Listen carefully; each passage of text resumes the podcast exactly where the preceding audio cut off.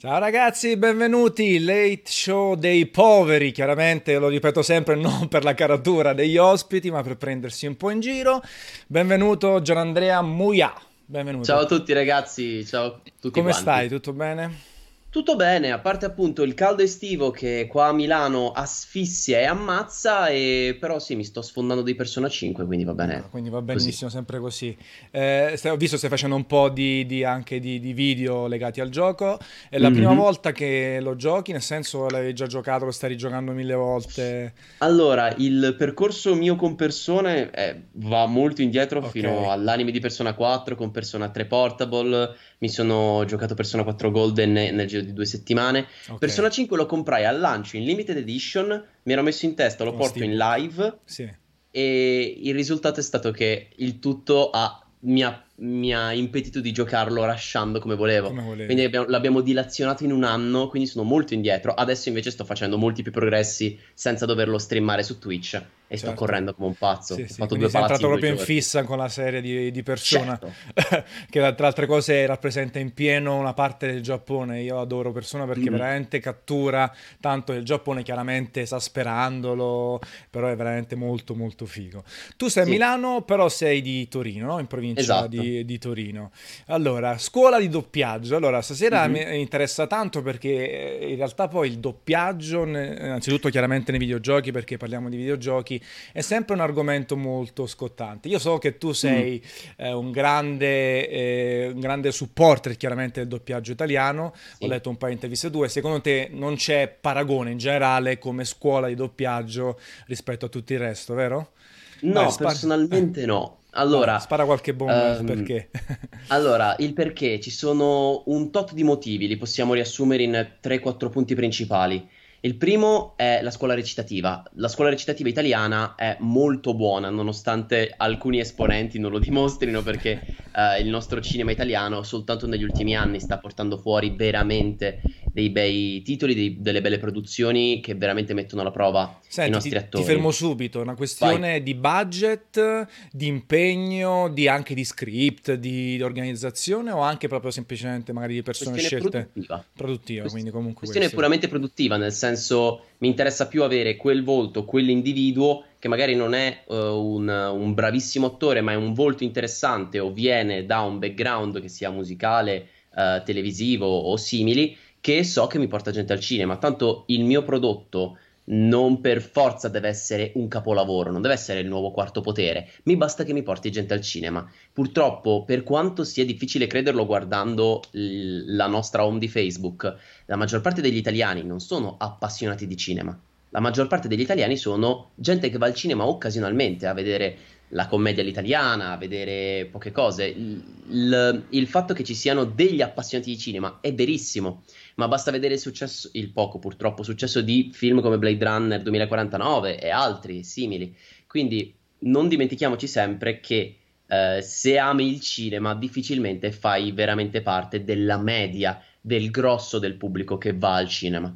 E mh, la nostra scuola recitativa comunque è molto, molto valida e mh, abbiamo avuto tanti decenni per metterla in pratica in doppiaggio. Una cosa che molti non sanno è che il doppiaggio non è nato come alcuni vociferano eh, tramite lo studio Luce di Mussolini, perché tutto doveva essere in italiano. Certo. No, il doppiaggio italiano è nato con l'avvento del cinema sonoro, perché all'inizio Hollywood, quando avvenne il cinema sonoro, eh, girava lo stesso film in più lingue, cioè si, pre- eh, si preparava una scena. E si Prima faceva gli in più attori- lingue, quindi non c'era il Esatto. doppiaggio postumo, diciamo. Esatto, prima gli attori recitavano in inglese, poi in italiano, poi in francese, non sapendo nulla di quello che stavano dicendo. Però era così. Infatti Stanley e Ollio, noi li conosciamo con l'accento tutto inglese, perché era così che i due Per attori... davvero eh, venivano... Esatto. Poi Hollywood si è reso conto che questa cosa gli costava una fucilata e quindi ha detto semplicemente cambiamo la pista audio. E quindi mandavano le bobone, cioè le bobine molto Sì, grandi, molto grandi. ehm, le mandavano nelle varie nazioni a farle doppiare. Ed è lì che grandi attori, grandi maestri del teatro italiano si sono aff- approcciati al doppiaggio. Ehm, e lì appunto passiamo al secondo punto. Quindi abbiamo nel corso dei decenni eh, masterato una, una certa... Masterato, però eh, ti devo subito prendere. Eh, lo so. Eh, Vabbè, ci stanno i termini, esatto, masterato, quindi eh, ha preso completamente, no? Immagino. Esatto, okay. abbiamo, abbiamo perfezionato, perfezionato e okay. abbiamo migliorato molti aspetti, tra cui il sync, tra cui il, la direzione del doppiaggio, l'adattamento dialoghi e simili. Uh, nel corso appunto dei decenni, dandoci una, una, maestranza estremamente competente, ma soprattutto una certa rinomatezza a livello mondiale. Infatti, il culto dell'attore americano che viene a conoscere il suo doppiatore italiano esiste da decenni ed è una cosa che bene o male solo in Italia si viene a fare. Russell Crowe è un grande amante dell'Italia anche per il lavoro splendido che ha fatto Luca Ward su di lui nel Gladiatore, uno dei tanti esempi. Certo. Infatti um, c'è anche l'italiano, comunque il doppiaggio si, eh, correggimi se sbaglio, si adatta anche facilmente tra tante virgolette a diversi labiali, no? Esatto. Eh, non solo quello inglese, magari appunto quello giapponese, cinese, tedesco, giusto? Esatto, cioè la lingua italiana è una lingua che per fortuna nostra ci permette molto di, pe- di poter uh, variare l- l- le varie frasi che noi andiamo a costruire per permetterci di stare sui labiali, che è una cosa che invece la lingua tedesca, la lingua spagnola non hanno questa facilità e non parlo soltanto strettamente di parole, ma anche proprio di costruzione verbale, sintattica.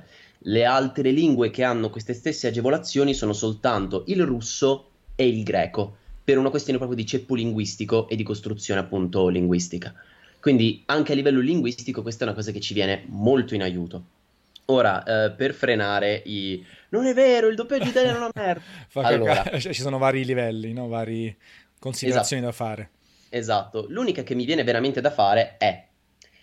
Gli anni 80 e gli anni 90 erano l'eccellenza del doppiaggio italiano e nessuno lo può negare. Abbiamo, eh, ci sono stati forniti film incredibili con doppiaggi incredibili, attori che, eh, che sono stati molto elevati grazie al loro doppiaggio italiano. Oggigiorno ci sono determinate cose che bisogna tenere conto, ovvero la velocità delle produzioni, le richieste dei committenti, ovvero chi ci mette i soldi e se il committente ti dice io voglio che sia così, lo studio di doppiaggio poco può fare. Terza cosa è che comunque per quanto magari un prodotto doppiato non sia nella sua eccellenza, comunque all'80-90% è comunque un prodotto di alto livello, è comunque un prodotto di alta qualità Certo, magari alcuni giochi di parole non sono stati tradotti al massimo, alcune cose sono state perse in funzione di traduzione, ma una cosa che bisogna mai dimenticarsi è che il doppiaggio è un compromesso, così come la traduzione di un testo di poesia. È un compromesso che ci permette di assimilare e apprendere un contenuto, che sia di intrattenimento o meno. Certo. Perché se i cultori della lingua originale, che io rispetto perché anch'io moltissimi prodotti li guardo in lingua originale, Brooklyn Nine-Nine, che è una delle mie serie preferite, La non riesco a vedere in italiano. Ok, in lingua originale. Tendenzialmente tu scegli mm. tra le due sempre l'originale, ma più che altro suppongo anche per studiarti l'attore, no? Che comunque uh, recita dipende. in prima persona. Ok. Dipende, da, dipende, dal doppiaggio, perché per dire in genere guardo il primo episodio di una serie in entrambe le lingue okay. e poi decido con Decidi cosa andare avanti. proseguire, certo. Infatti per dire New Girl invece adoro il lavoro che è stato fatto nel doppiaggio italiano e New Girl la seguo in italiano, invece Brooklyn Nine-Nine la seguo in, in originale. Appunto, ed è un, un compromesso tutto quanto il processo di traduzione. Chi appunto dice io guardo tutto in originale Dubito, perché allora anche uh, Infernal Affairs, il film capolavoro che ha ispirato The Departed di Hong Kong, lo dovresti guardare in cinese. Certo. Senza i sottotitoli, perché sennò è troppo facile. esatto. Eh, e quindi Poi... ci sta. Cioè, sì, ho capito, quindi eh, dipende molto da, dalla produzione, dal valore produttivo. E poi ci arriviamo, eh, anche perché per qualche dietro le quinte sì. legato ai videogiochi. Tra altre cose, vabbè, salutiamo tutti quelli che stanno arrivando man mano in chat. C'è no. Nathan X che ha creato un hype, un'ansia, questa live che sogniamo da decenni addirittura. E... Eh, comunque, quindi... per chiudere il discorso di Pogba, l'unica cosa che dico è è indifferente come lo guardate. Lo volete okay. guardare in originale? Perfetto. Lo volete guardare in italiano? Perfetto. Siamo amanti del cinema e dell'animazione. Smettiamola di romperci le palle a vicenda, guardiamo il prodotto come meglio eh, ci, ci, permette di assimilarlo e parliamone eh, in una maniera com- con, proprio in comunione, non, non, non azzanniamoci alla giugulare, siamo, già siamo pochi diamante del, diamanti del cinema, de, dell'animazione, delle serie. Se diciamo. più tra di noi ci scanniamo, eh. che senso ha? esatto. Tra le altre cose, il dottor Wu dice, dice proprio che Luca Ward disse anni fa che c'è un bisogno assurdo anche di nuovi doppiatori, sono, c'è, c'è, bisogno di ricambio. Tu sei giovane, sei del 91, allora esatto. mi racconti un attimino, innanzitutto come ti è nata, tu poi ti, vediamo la tua definizione su, ti definisci attore, doppiatore, mm. youtuber e, e altro, ok, che scrivi sul tuo canale, come ti, però come ti è nata la, la, scintilla, tra virgolette, no? Tu sei sempre stato anche giocatore da sempre, eh, ti è venuta sì. dopo? Ok. Allora, io sono nato come videogiocatore con uh, l'Amiga. Okay. Mi ricordo Super Frogger, uno dei primi giochi di Alien lì sopra, che non potevo... Cioè, am- se giocavo ad Alien lì, poi avevo gli incubi, avevo tre anni.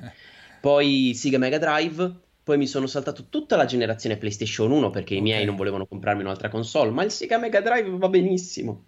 E poi da lì ho dovuto fare grandi sforzi personali per riuscire a comprare nuove console, per poter avvicinarmi sempre più ai nuovi giochi. Ho, sono stato anche PC gamer dei tempi che furono. Io Final Fantasy VIII l'ho giocato su PC. Okay. E, ehm, e appunto ho giocato da che io ho memoria. Sono sempre stato affamato di videogiochi e eh, mi piace eh, il, il concetto di videogioco sia nella sua maniera più ludica sia nella sua maniera più narrativa o estetica. Sì. E, ehm, per quanto riguarda il doppiaggio, la mia passione è nata tramite Evangelion.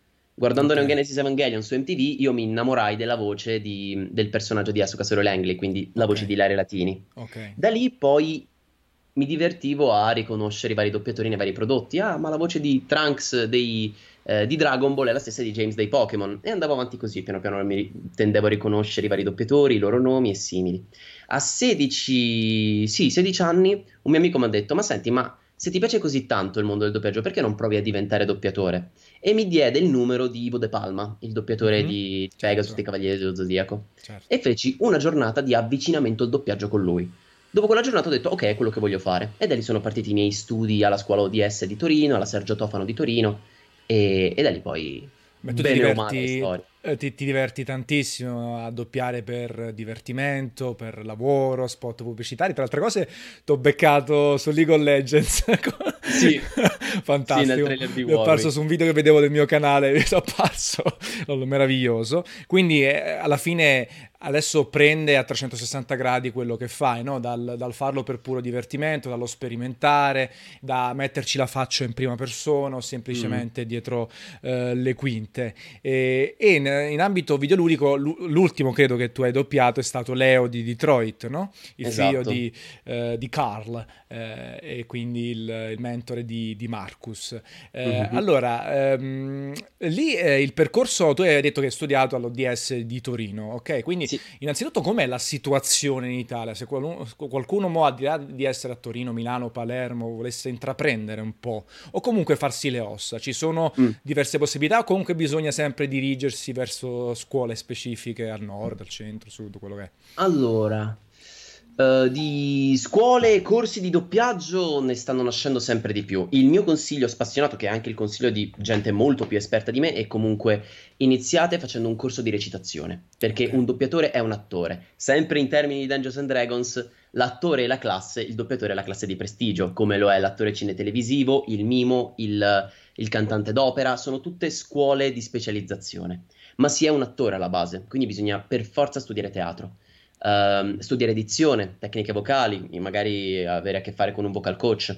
E poi da lì, una volta assimilato una, cer- una certa um, predisposizione e una certa eh, preparazione a livello attoriale, si possono apprendere quelle che sono le tecniche del doppiaggio, ma senza dimenticare che appunto bisogna essere degli attori. La bella voce esiste e non esiste, cioè più che altro serve e non serve. Cioè, se non sai recitare, poi alla fine può esatto. stonare, no? può non essere espressiva al punto giusto, anche non corrispondere a quello che si vede a video, magari, no? Lì è un, il lavoro del direttore, difficilmente il direttore del doppiaggio piazzerà una voce che non sta bene, che non si incolla in gergo sì. sul viso del personaggio.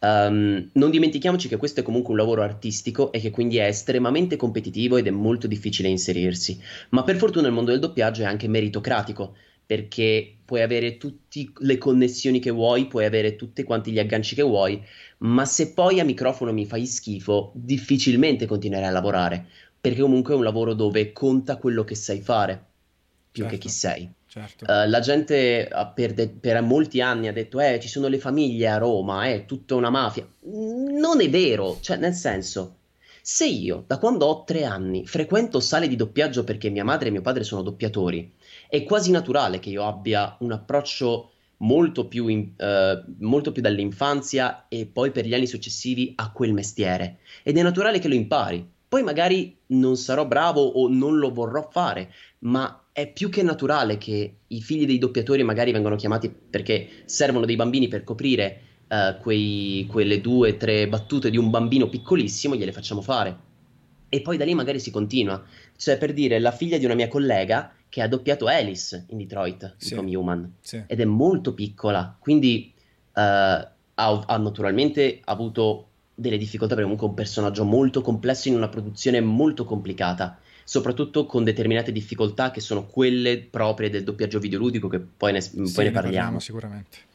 E, ehm, però appunto non era la sua prima esperienza, lei aveva già fatto delle cose più piccole, ma, eh, diverse, tra cui pubblicità, serie tv e simili, e, e però il fatto che lì è una questione di timbro.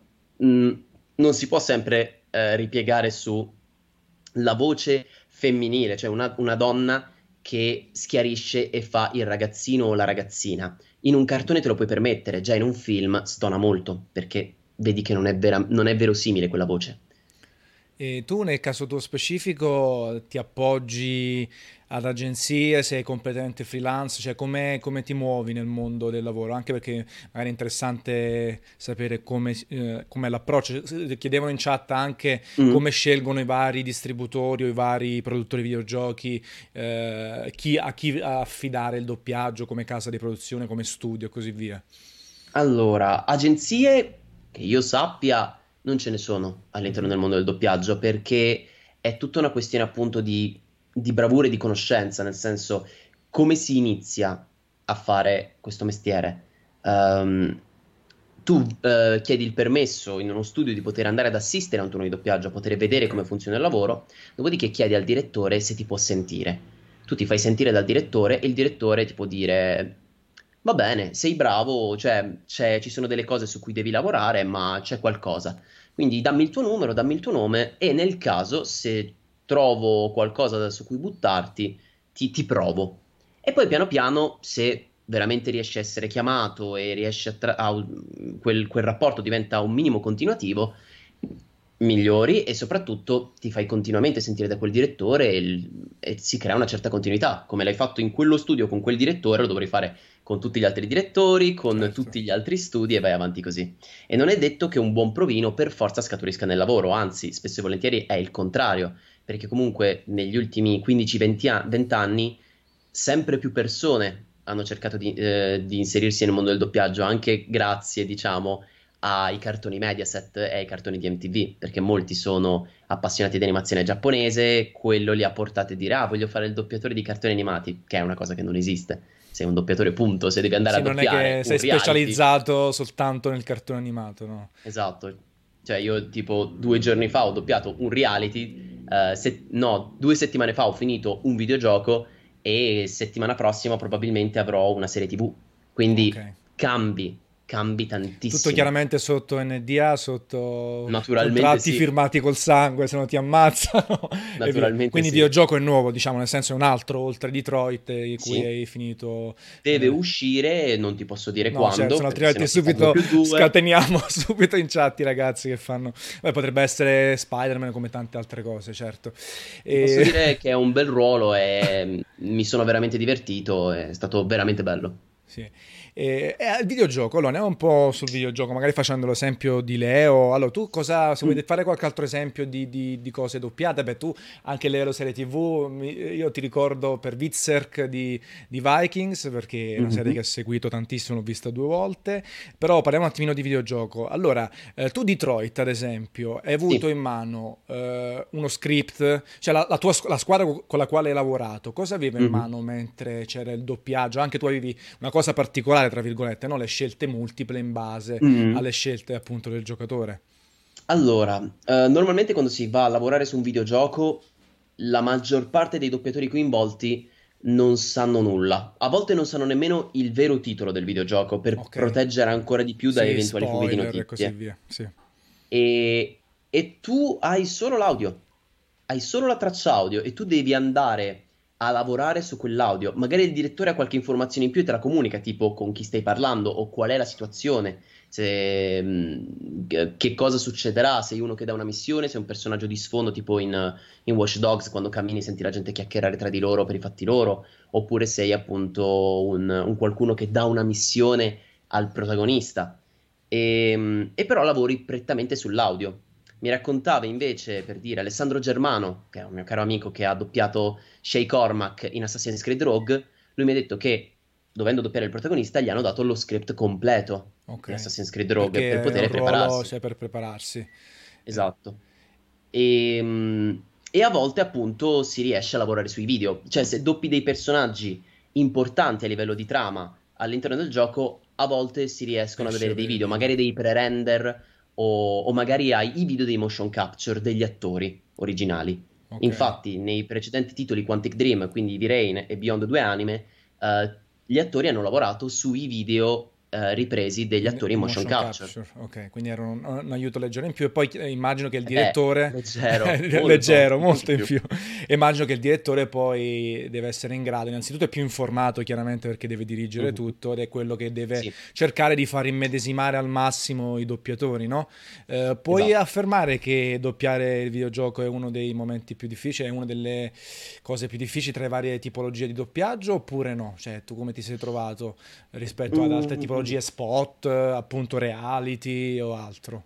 Allora, allora, più difficile per quanto riguarda la mia poca esperienza al momento, no.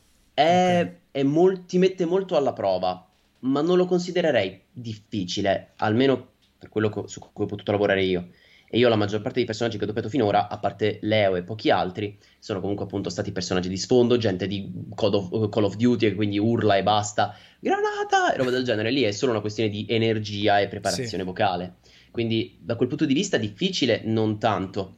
Ehm, Però ti devi immedesimare, devi immaginare tanto, quello no? sì, Eh, Eh, quello, beh, per quello forza, sempre, comunque, poi l'immaginazione è fondamentale e in questo senso eh, un sottofondo musicale può aiutare a sottolineare, no? Oppure è zero? No, eh, nel senso, tu quando vai a lavorare hai solo l'audio del- Proprio del dell'attore che ha lavorato Ah, prima di te. ok. Per dire, io in Mafia 3 e in Call of Duty Infinite Warfare, a me avevano affidato in entrambe le produzioni a Matthew Mercer, ovvero il Mhm. doppiatore di McCree di Overwatch. Sì, Quindi io andavo a coprire le sue battute in questi due giochi.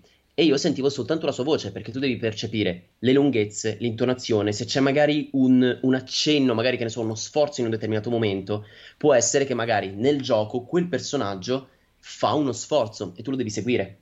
E mh, comunque in ogni caso, appunto, nella maggior parte dei casi, quindi diciamo nel grosso dei doppiatori, che quindi doppiano molti dei personaggi di sfondo, questa difficoltà non è troppo percepita. La difficoltà vera sta per i protagonisti e nelle produzioni un po' più impegnative, come appunto dei film, ok. dove c'è molta concentrazione sull'interpretazione dei personaggi e simili.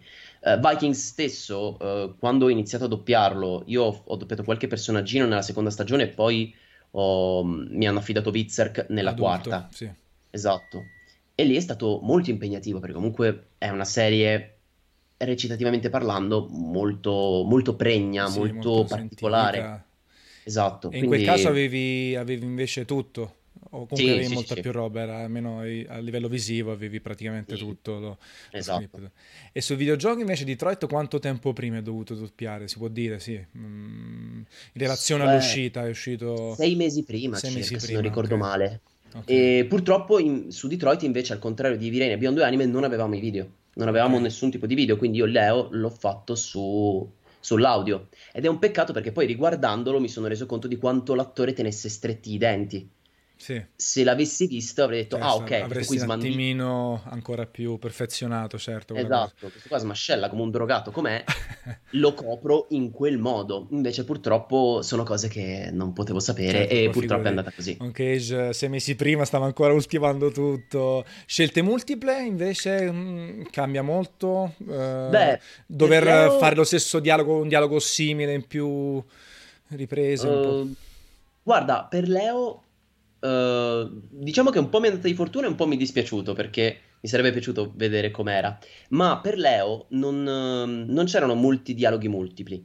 C'erano perché se tu provi a giocare le Sì, varie route tendenzialmente Detroit, sì, sì, sì. Leo ti risponde sempre nello stesso modo. Cioè, lui. Marcus, quasi non se lo caga di striscio. odia, certo. Lui parla quasi sempre con Carl. E c'è solo una frase in più eh, aggiunta di quando tu porti Carl nello studio quando c'è Leo dentro la seconda Sì, volta. sì. Ci sono- c'è una frase aggiuntiva se invece entri tu senza portarti dietro Carl, ma è solo una frase aggiuntiva. Ok. Eh, in un videogioco che ho doppiato, che mh, un altro ancora, invece ho dovuto fare delle scelte multiple e, e niente, semplicemente lui ti dice: Guarda, in questa situazione è successo questo, e tu reagisci di conseguenza. È semplicemente un fare un'altra battuta, Certo. sempre contando che tipo di personaggio ti hanno dato. Certo, Lolle chiede, aggiungo anche io, quanto sei libero o meno nell'interpretazione, quanto i, i dialoghi vengono chiaramente modificati, adattati dal direttore del doppiaggio e quanto il doppiatore può metterci del suo rispetto allo script, rispetto a quello che gli viene indicato. Allora, eh, per quanto riguarda il, ehm, il testo, non è il direttore che, Ok, ehm, che lavora sul testo. Ci lavorano il traduttore e l'adattatore dialoghista. Ok, Ehm, se il direttore vuole, può cambiare il testo, perché magari l'adattatore non si è reso conto di qualche labiale fuori posto, o magari una battuta è troppo lunga e simili. Il doppiatore non ha libertà sul testo, può suggerire al direttore, guarda, lui in originale dice questo, che ne dici se facciamo così, oppure guarda, questa battuta è molto corta, ti va se aggiungo queste due o tre parole per allungare. ok. E lì è il direttore che comunque accorda. Non riesco a trovare il commento nella chat, mi, mi ripeti le altre Eh domande? sì, eh, no, diceva Lolle eh, che quindi, allora ci arrivo anche io che lo sto recuperando pure io nel frattempo. Era molto in alto? Eh, sì, eh, su- sono scese tantissimo le domande, ma ci arriviamo, ci arriviamo, ci arriviamo, ci arriviamo, tra un anno. Vabbè, tendenzialmente comunque diceva quanta libertà c'è, nel senso appunto di Ah, adattamento. nell'interpretazione, Sì, giusto? nell'interpretazione, esatto. Nell'interpretazione dipende dal direttore, perché magari, cioè tu comunque quando vai a interpretare un personaggio tu la fai come, eh, come ti dice la tua pancia, come ti dice il tuo istinto. Poi sta al direttore vedere se, se si sente convinto, eh, oppure se ti vuole indirizzare da qualche altra parte. È un lavoro artistico, quindi è un lavoro in essere. Se io magari la, la faccio in un modo, il direttore dice, va bene, la teniamo così. Oppure dice, guarda, mi piace, ma qui eh, guarda quello sguardo, oppure guarda qua fa un'altra cosa, oppure qua non c'è bisogno di eh, tenere un tono di voce così alto, qua puoi abbassare, oppure viceversa. Oppure ci sono situazioni in cui dice, no, aspetta, qui mi stai trasmettendo tipo rabbia, invece è più frustrazione. Cioè, di- è un lavoro che si, si svolge in essere. Certo. Dipende tutto dalla- da quanta libertà ti vuole lasciare il direttore al tuo stile interpretativo, eh, perché comunque è comunque un lavoro corale, un doppiaggio. Una recitazione molto diversa rispetto a quelle magari degli altri colleghi. eh, un direttore, a un direttore può piacere, a un altro direttore invece dice no, stonerebbe nel coro, nell'orchestra che sto, che sto dirigendo. Quindi ti- magari ti puoi indirizzare su un altro percorso oppure permetterti di andare sul tuo. Chiaramente è importanza fondamentale che il direttore conosca l'argomento, no? Conosca, cioè non soltanto Certo. eh, che sia un bravissimo direttore del doppiaggio, ma conosca anche di quello di cui sta parlando. A te ti capita, essendo un grandissimo giocatore, di dire, oh guarda, però ne so tanto anch'io, nel senso, guarda, siamo sicuri che questo e quest'altro, perché guarda, io sono un super nerd, conosco perfetto tutto. Allora, eh, il fatto è che molti dei titoli, essendo nuovi, Sì, eh, che ne so, mettiamo caso Assassin's Creed Origins, che non sì, ho doppiato. ok, Però Assassin's Creed Origins, eh, se si stava- se si parlava del, che ne so, appunto, del- di- dei personaggi storici, quindi all'interno dell'antico Egitto, io lì che cosa ne posso sapere della trama di, di Bayek e, de- e degli altri personaggi protagonisti? Lì mi affido a loro. Se si- invece, che ne so, interpretavo un, un dipendente abstergo e, e loro mi dicono, guarda che la, la pronuncia è abstergo, e ho detto, scusate, io ho giocato Assassin's Creed da, dal 2 e, ed è sempre stato detto Abstergo, io ve lo dico, se poi la Ubisoft ha deciso che invece in Italia vuole essere pronunciato Abstergo, facciamo così. Um, però appunto la maggior parte dei titoli su cui ho lavorato erano titoli che sì conoscevo. Ecco, un esempio. In Injustice 2, mm-hmm. dove ho doppiato Donatello, il traduttore aveva detto potere della tartaruga. E avevo detto, aspetta, è dal primo film delle tartarughe ninja, che è Potere Tartaruga. Certo. Quindi, Quindi eh, io, io vi, cioè, infatti, e in genere quello che succede è, va bene, registriamole entrambe, perché così noi lo facciamo presente. Se lo accettano, abbiamo la modifica. Se invece dicono no, vogliamo comunque che si dica così, comunque abbiamo l'alternativa di sicurezza. Quindi è raro, è molto raro, però comunque l'importante è sempre è comunque è sempre importante sapere qual è il proprio posto. È una cosa molto tranquillo, importante. esatto. Il tuo posto attuale qual è? nel mondo il del mio, doppiaggio.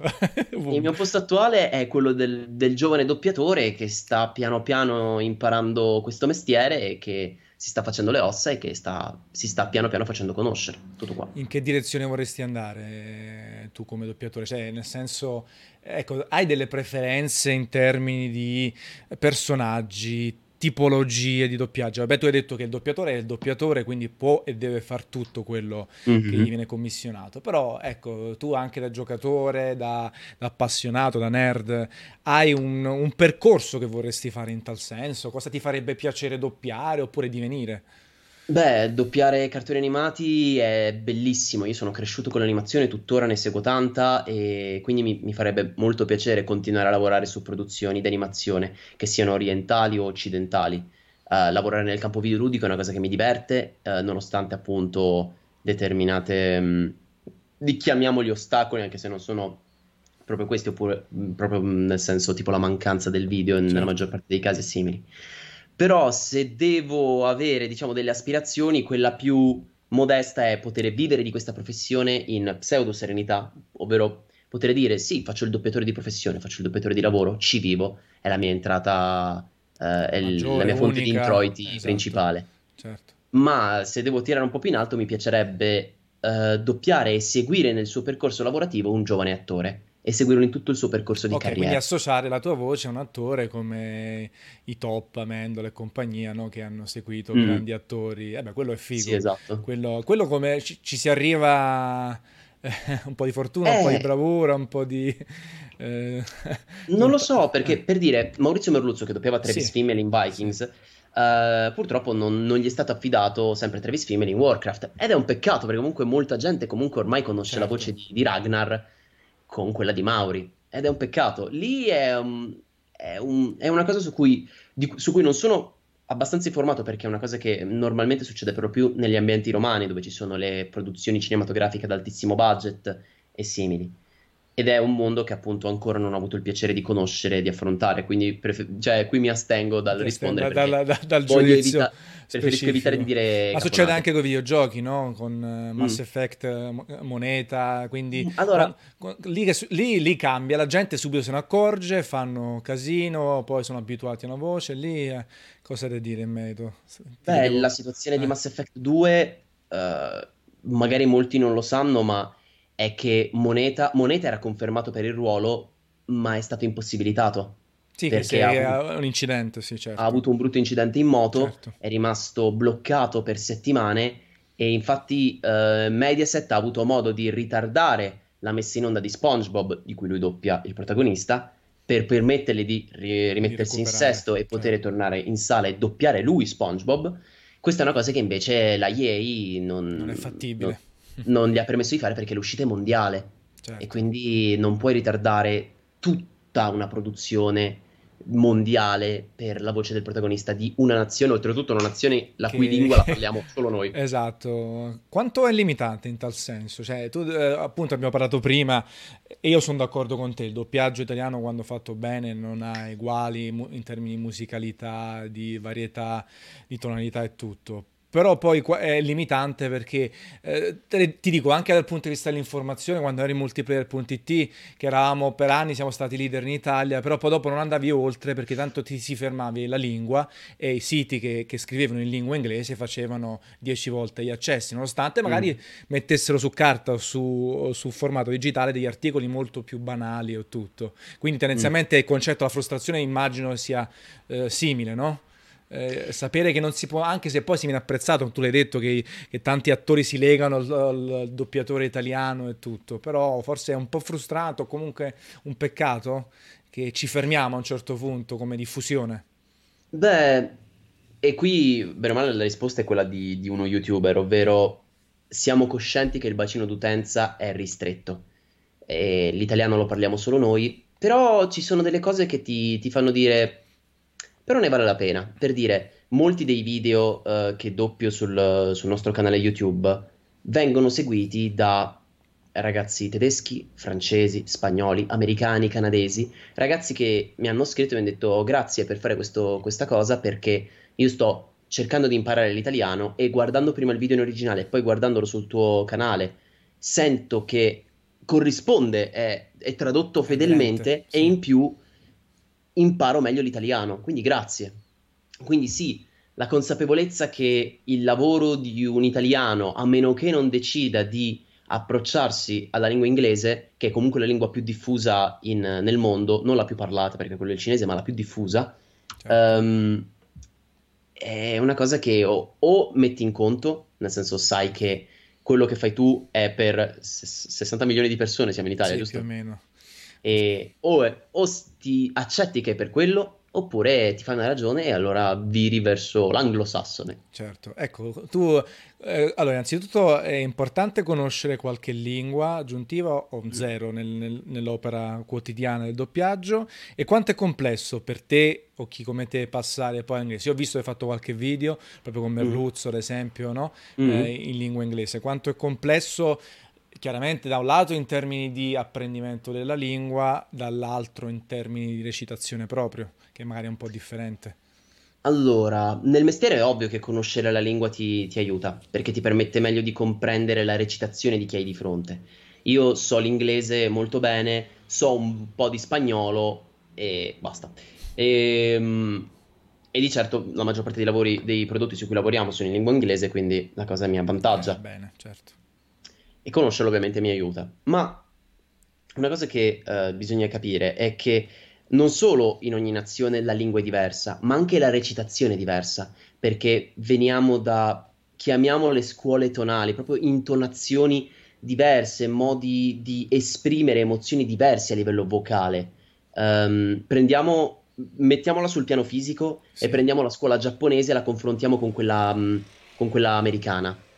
Uh, quella americana uh, molto spesso è molto, mm, chiamiamola sporca, anche se non è esattamente quello il, il termine, però è molto verosimile. Nel senso è molto, molto semplice, gesti piccoli, molto uh, quasi Poi intelligibili. Efficace, asciutta esatto. forse. È molto asciutta. La scuola giapponese, invece, che viene appunto, è figlia del teatro kabuki, hanno movimenti ben decisi, molto netti, ben separati. Stessa cosa succede a livello linguistico le intonazioni che sentiamo in giapponese, se provassimo a replicare quelle stesse intonazioni in italiano, suonerebbe ridicolo. Idem per l'inglese. Sembra... Gli inglesi fanno le domande alla piemontese, quindi sembrerebbe che stessimo parlando piemontese. Non possiamo. Il lavoro di un bravo doppiatore è quello di comprendere quelle intonazioni, capire che cosa vogliono esprimere e tradurle linguisticamente parlando in italiano. Quindi non riportare quell'esatta intonazione, ma adattarla eh, e mm, appunto far, renderla comprensibile all'italiano. Quindi Infatti, tipo, contestualizzandola collega... anche, diciamo. Esatto, perché tipo un mio collega non di doppiaggio ma di, di, di recitazione televisiva mi ha detto ah io ho studiato, in, uh, ho studiato in Germania per tantissimi anni. Bravo, allora sai recitare in tedesco. Eh, cioè, certo. fisicamente magari sei una bestia, ma poi in italiano mi risulti fallace, mi risulti uh, poco, poco efficace perché tu hai imparato tutto un contesto di intonazioni in un'altra lingua e magari tu riuscirai a tirare fuori quelle emozioni da Dio, ma le, le cose che fanno, un, che fanno un attore sono soprattutto gli occhi, la fisicità e la voce, e la voce fa tantissimo. E quindi è assolutamente una, una questione di, di contesto.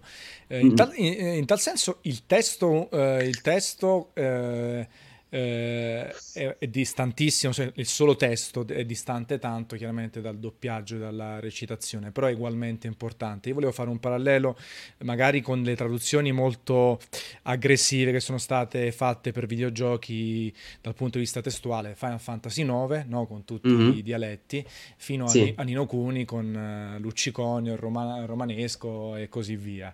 Eh, quella ti sembra, per quanto siano testuali e non mm. doppiate, ti sembrano eccessive? Offensive ci stanno, ma al di là del, dell'essere politically correct.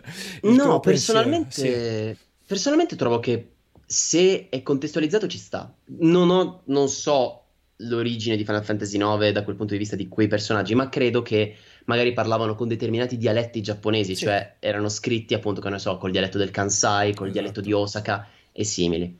E siccome Final Fantasy IX soprattutto all'inizio, ha un tono molto più leggero, molto più scanzonato, più scanzonato um, ci stava appunto re- restituire quella scansonatezza tramite appunto un accento regionale. Uh, l'esempio più lampante che mi viene in mente, al di là dei Simpson, che ovviamente è il più famoso, sono i troll in, nel mondo di Warcraft. In World of Warcraft, quando è venuto il doppiaggio italiano, il doppiaggio italiano di World of Warcraft è arrivato molto in ritardo rispetto al gioco in Italia.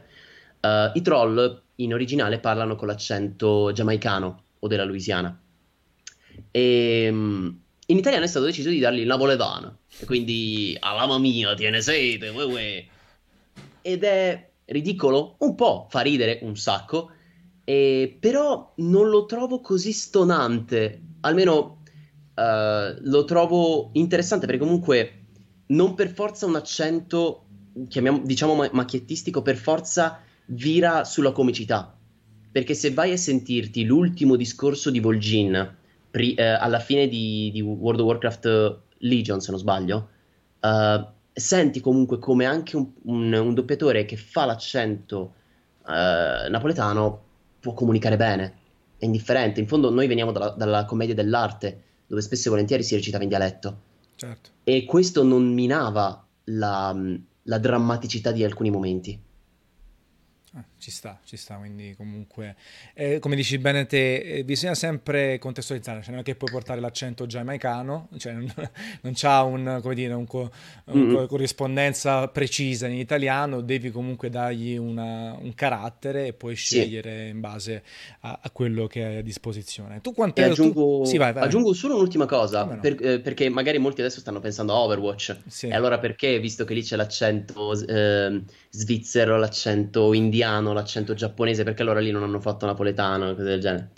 Uh, perché lì c'è appunto una questione nazionale, ognuno ha il suo accento. E vi posso assicurare che per dire per Doomfist, il, do- il direttore del doppiaggio di, di, di, tutti i prodotti Blizzard, che è Leonardo Gaio, ha cercato uh, un doppiatore che potesse avere quell'accento così marcato africano. Qual è il problema? È che l'America ha un bacino d'utenza di possibili voci da usare vastissimo. Enorme, enorme certo. Enorme. Il, invece il panorama italiano è molto più ristretto. Di conseguenza, se trovare in America un doppiatore, un voice actor o un attore di origini giapponesi, indiane, svizzere, tedesche, svedesi e simili, che sa recitare in inglese è facile. Trovare invece qualcuno che sappia fare la stessa cosa ma recitando in italiano è molto più impegnativo. Infatti, l'unico caso che mi viene in mente di doppiatore straniero cioè di, di, attore straniero che però sa benissimo l'italiano e recita in italiano, è um, Yasuhiro Yamanouchi, è, è il figlio. Yasuhiro Yamanouchi è il doppiatore di Ken Watanabe in Inception. Esatto, lo stavo, lo stavo per citare. E, e, lì è, è iper riconoscibile, quasi, sì. quasi, fin troppo, nel senso che sembra esserci quasi soltanto un tipo di doppiatore anche giapponese italiano, no? Nel senso, no, è bravissimo, è per carità, sì, però, però è iper riconoscibile in tutti i film dove c'è appunto Watanabe o altri attori. Quindi lui è molto molto bravo. Tu ti ascolti spesso? Eh, cioè, nel sì. senso proprio sei ipercritico, eh, ti riascolti 100.000 volte. 100.000 forse no. no. allora, quando esce un prodotto che io so di avere fatto, una trentina di volte me lo riascolto per capire ancora di più che, dove posso migliorarmi, che, co- che errori ho fatto, se uh, una cosa che mi succede è che l'80% delle volte che esco da una sala di doppiaggio dico, però non ho reso come avrei voluto. E poi ogni tanto mi ascolto e dico, dai, non è andata così male, ma comunque mi riascolto e cerco di migliorarmi. Con Leo è successo, con Blue in Pokémon Generazioni è successo. E in 1800, 1898, Lo suo ultimo de Filipinas, che è un film bellissimo spagnolo, um, che ho doppiato, anche lì mi sono riascoltato molte volte e ho detto, devo migliorarmi, devo, devo continuare questo processo di automiglioramento continuo. Non voglio adagiarmi, perché um, il fatto di venire da YouTube non voglio che sia motivo di, di, di fraintendimento nei miei confronti. Sì, Io non parlo... di declassamento che poi è, è, brutto anche perché poi in realtà ci sono dei content creator su YouTube meravigliosi, però sì. giustamente agli occhi della scuola, del doppiaggio, dei, dei alti livelli... Anche degli esterni. Degli cioè esterni. Ah, allora sono youtuber. Sì, sono youtuber. Esatto, ah, questo qui è lui è in quella produzione perché è uno youtuber. No, io non parlo mai, e dico mai negli studi di doppiaggio di quello che faccio su YouTube. Non ne parlo assolutamente mai. Perché voglio, se, se voglio essere preso a lavorare, voglio che sia per la mia. per, per quello che so fare e certo. non per mille altri motivi. Sì, sì. Non ne parlo mai. Okay. E appunto, tipo quando ho doppiato Lost Canvas, I Cavalieri dello Zodiaco, Luca Ghignone, che era il direttore, che è un mio caro amico, gli ho detto: Luca, tu mi devi spaccare il culo tu non mi, mi, devi far uscire da questa sala che sto piangendo e sto sudando. Perché okay. è, un prodotto, certo. è un prodotto ad alto interesse per i fan e so che c'è molta attenzione nei confronti di questo prodotto. Non voglio, uno, rischiare di rovinarlo, comunque di abbassarne un minimo il livello. Due, non voglio dare motivo alla gente di poter anche soltanto sospettare che io sia lì per quel motivo. Certo mi sembra giusto. E in questa, in questa fase di crescita, quindi ascoltarsi, riascoltarsi, guardarsi, eh, lo studio rimane sempre, eh, l'esperienza, il bagaglio di esperienza, il direttore di doppiaggio che chiaramente può essere più una persona che insegna o più che castiga, cioè è tutto un pacchetto immagino no? nella crescita Beh, sì. personale. E, Beh, sì. e, si cresce sempre, nel senso tu hai fatti 20, 27 anni, li fatti? Fa- li farò a novembre. Novembre, ok. 26 anni, voglia di farne strada, voglia già anche del bagaglio, anche grazie forse appunto ai mezzi informatici molto più avanzati rispetto a un tempo, del poterti anche ascoltare e ascoltare. No, se, eh, c'hai un modello, ad esempio, cioè se tu dovessi dire, cacchio, eh, hai detto che l'attore di Watanabe piace assai, ma se tu ti, ti devi dire proprio un doppiatore che ti ha fatto innamorare, che ti ha detto porca questo è proprio incredibile. Due. due. Eh, più che altro, allora, di doppiatori che mi hanno fatto innamorare ce ne sono tanti, ma i due, diciamo, a cui più mi ispiro sono Simone D'Andrea e Stefano Crescentini. Ci puoi sono... dare un attimo il background dei due per chi non li conosce? Simone D'Andrea è la voce di Trunks di Dragon Ball, okay. di James dei Pokémon, ha doppiato il cattivo del film di Capitan Harlock, è il doppiatore dell'ammiraglio Axe negli ultimi film di Star Wars, um, ha doppiato tanti tante, cose nel corso della sua carriera. Stefano Crescentini è la voce di L di Death Note, è la voce di, vabbè, di Edward Cullen in Twilight, e, ed è un bravissimo doppiatore. Io ho avuto il piacere di, ass- di poter assistere a un suo turno di doppiaggio e ogni frase, ogni battuta mi lasciava di sasso perché dico cazzo, non avrei mai pensato di poter dare questa battuta con, cui, con l'intonazione che sì. ha usato lui e funziona benissimo eh, lì è, è appunto tanta esperienza e un talento innato, ma di doppiatori così ce ne sono tantissimi. Flavio Aquilone, eh, Angelo Maggi, eh, Cristian Jansante, Pedicini, eh, eh Pin, eh, Pino Insegno, Francesco Pannofino, parlando solo dei maschi, perché certo. poi anche dalla parte delle donne abbiamo gente come Domitilla D'Amico e eh, Federica De Bortoli, ce n'è tantissime eh, di doppiatrici e doppiatori che veramente hanno tanto da dare, hanno tanto da insegnare, sono dei bravissimi attori. E quindi e... fungono da esempio per migliorarsi. Sì. E tu li ascol- anche loro li ascolti, immagino, tante volte. Certo. Proprio, io, il sale io per migliorarsi. ho un serio problema di memoria, nel senso, se una cosa mi piace, ascoltandola una o due volte, poi mi rimane impressa nella testa.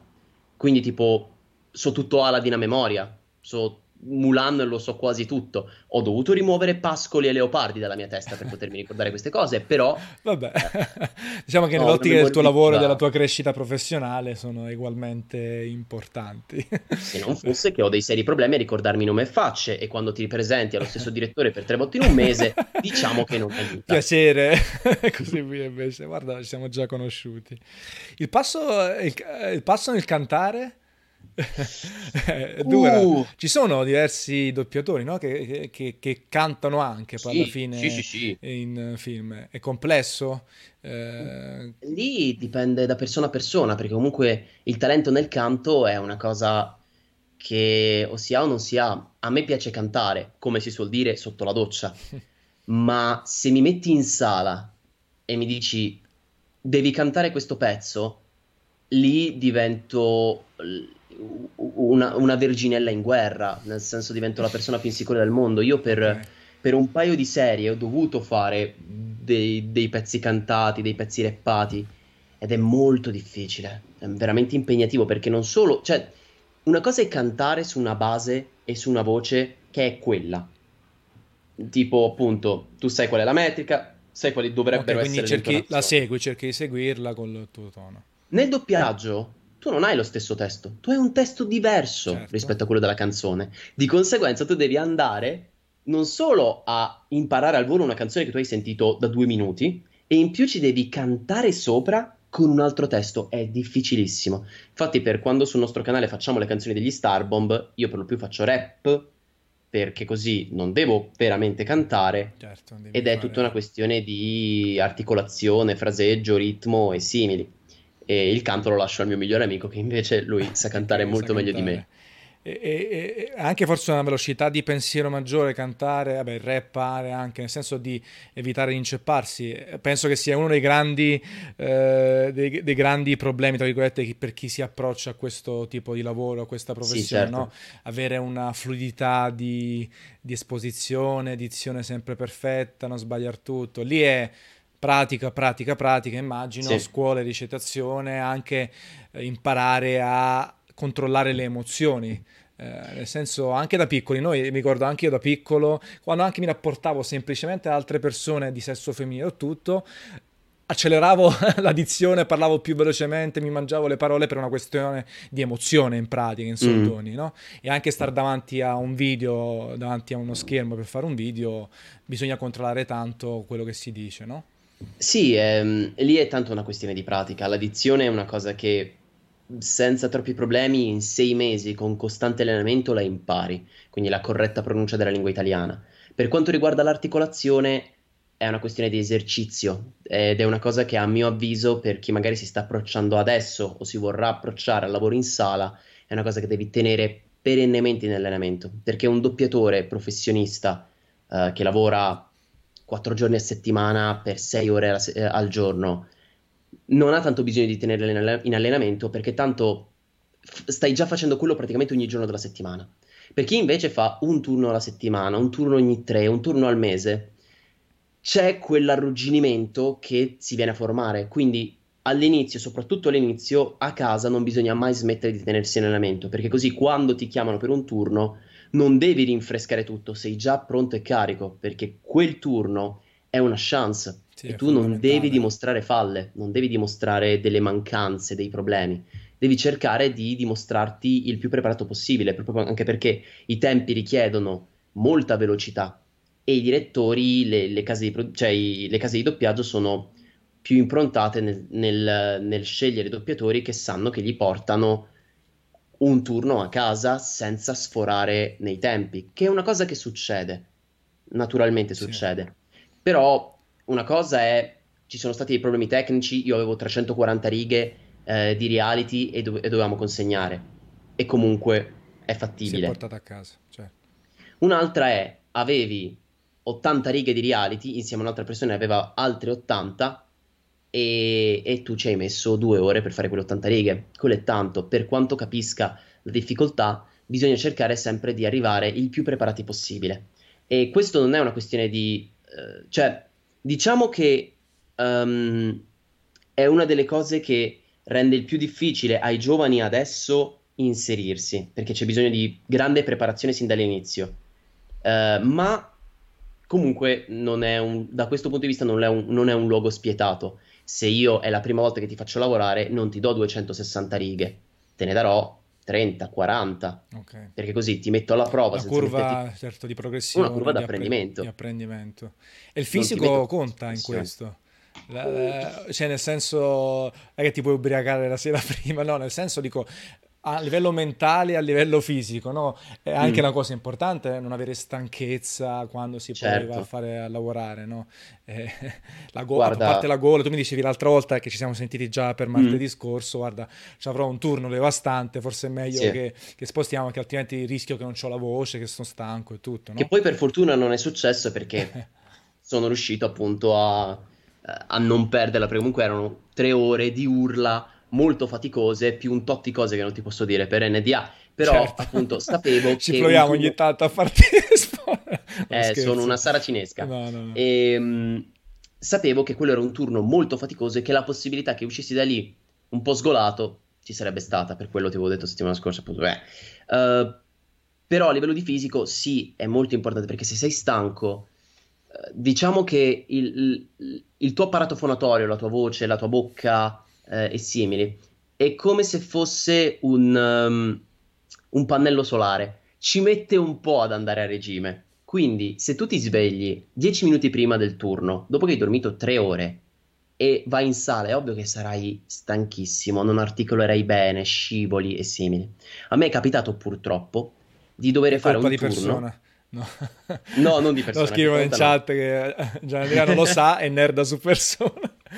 Um, a me è capitato purtroppo sì. un turno, il primo turno vuol dire 9 del mattino, il 30 dicembre di sabato, ed era un periodo di grandissimo stress, di grandissima eh, pressione psicologica da parte mia, in cui so- ho sofferto di insonnia per parecchie settimane. Io quel turno eh, sono arrivato al turno con un'ora e venti di ritardo e avevo dormito due ore e mezza ho preso un taxi, sono corso come un pazzo e comunque in quel turno l'ho portato a casa, ma non ho fatto un lavoro eccezionale e la cosa mi dispiace tantissimo, infatti poi mi sono scusato con quel direttore eh, la volta che ci siamo visti successiva.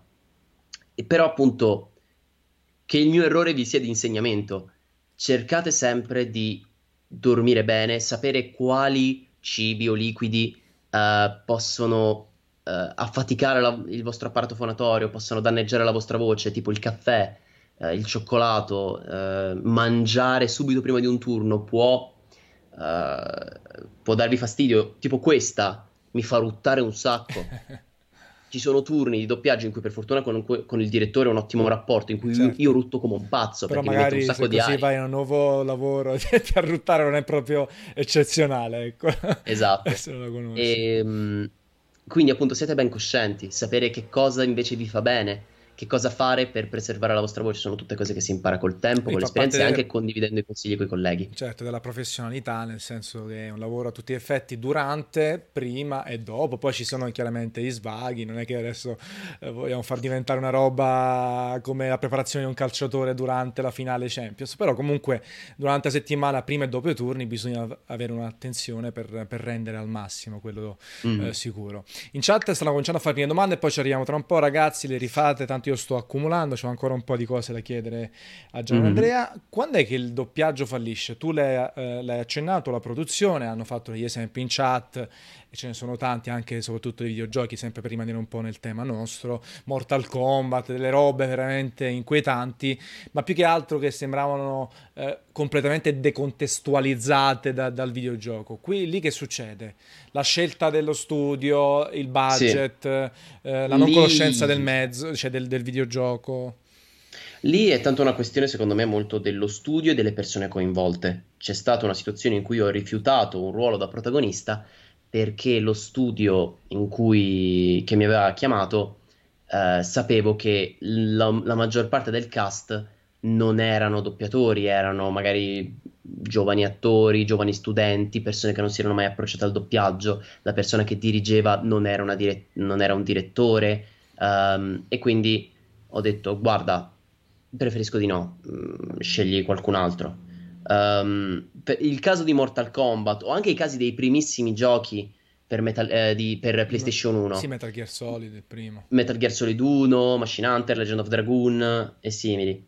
Sono situazioni in cui quel prodotto viene affidato a studi che magari non fanno il doppiaggio di professione, fanno altro, fanno magari pubblicità o fanno, uh, che ne so, speakeraggio radiofonico e simili. Quindi magari una non conoscenza del mezzo, non conoscenza perfetta del mestiere, cioè sei, uh, stai biclassando in quel momento tornando a DD.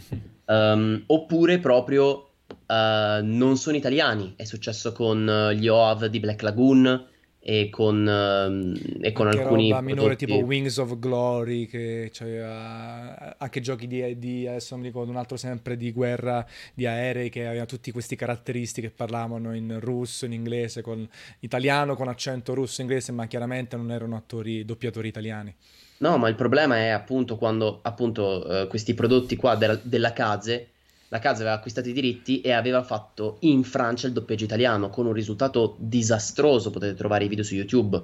Um, altrimenti è appunto una scelta del cast non opulata, appunto di gente non esperta, di gente non, non preparata, o, o, appunto perché si fanno dei preventivi che in, in gergo si chiamano criminali, ovvero io uh, prendo, uh, io studio doppiaggio, ti, ho, sì. ti, chiedo pochissimi soldi per doppiare quel prodotto e poi lo faccio a basso così. costo, uguale, cioè, eh, se quello è il budget, quello sarà il risultato, è difficile. Però no? sono degli atteggiamenti criminali, perché invece studi molto, molto solidi, molto seri nei confronti del proprio lavoro, che, che offrono un lavoro più che dignitoso, di qualità, al fronte di un budget onesto, invece vengono scalzate da eh, da situazioni, da, da, studi che invece fanno dei lavori non... Su quantità anziché qualità, vabbè, diciamo un po' come capita in tanti settori, esatto. eh, che c'è da tenere in mente il budget. Per fortuna... È un po', com- è un po come quando dice, ma come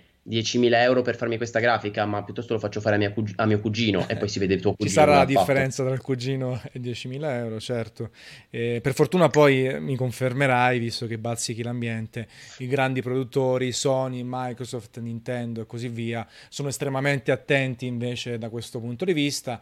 Eh, chiaramente eh, non sempre tutti i giochi hanno lo stesso identico livello qualitativo. A me è piaciuto tantissimo God of War, ad esempio. Mm. Per me un lavoro eh, da, da fruitore, da consumatore animatore, eh, veramente un gran lavoro di doppiaggio di recitazione e, e, quindi lì mi confermi che bene o male budget maggiori, attenzione maggiore al mercato italiano e quindi è difficile fare cose scadenti.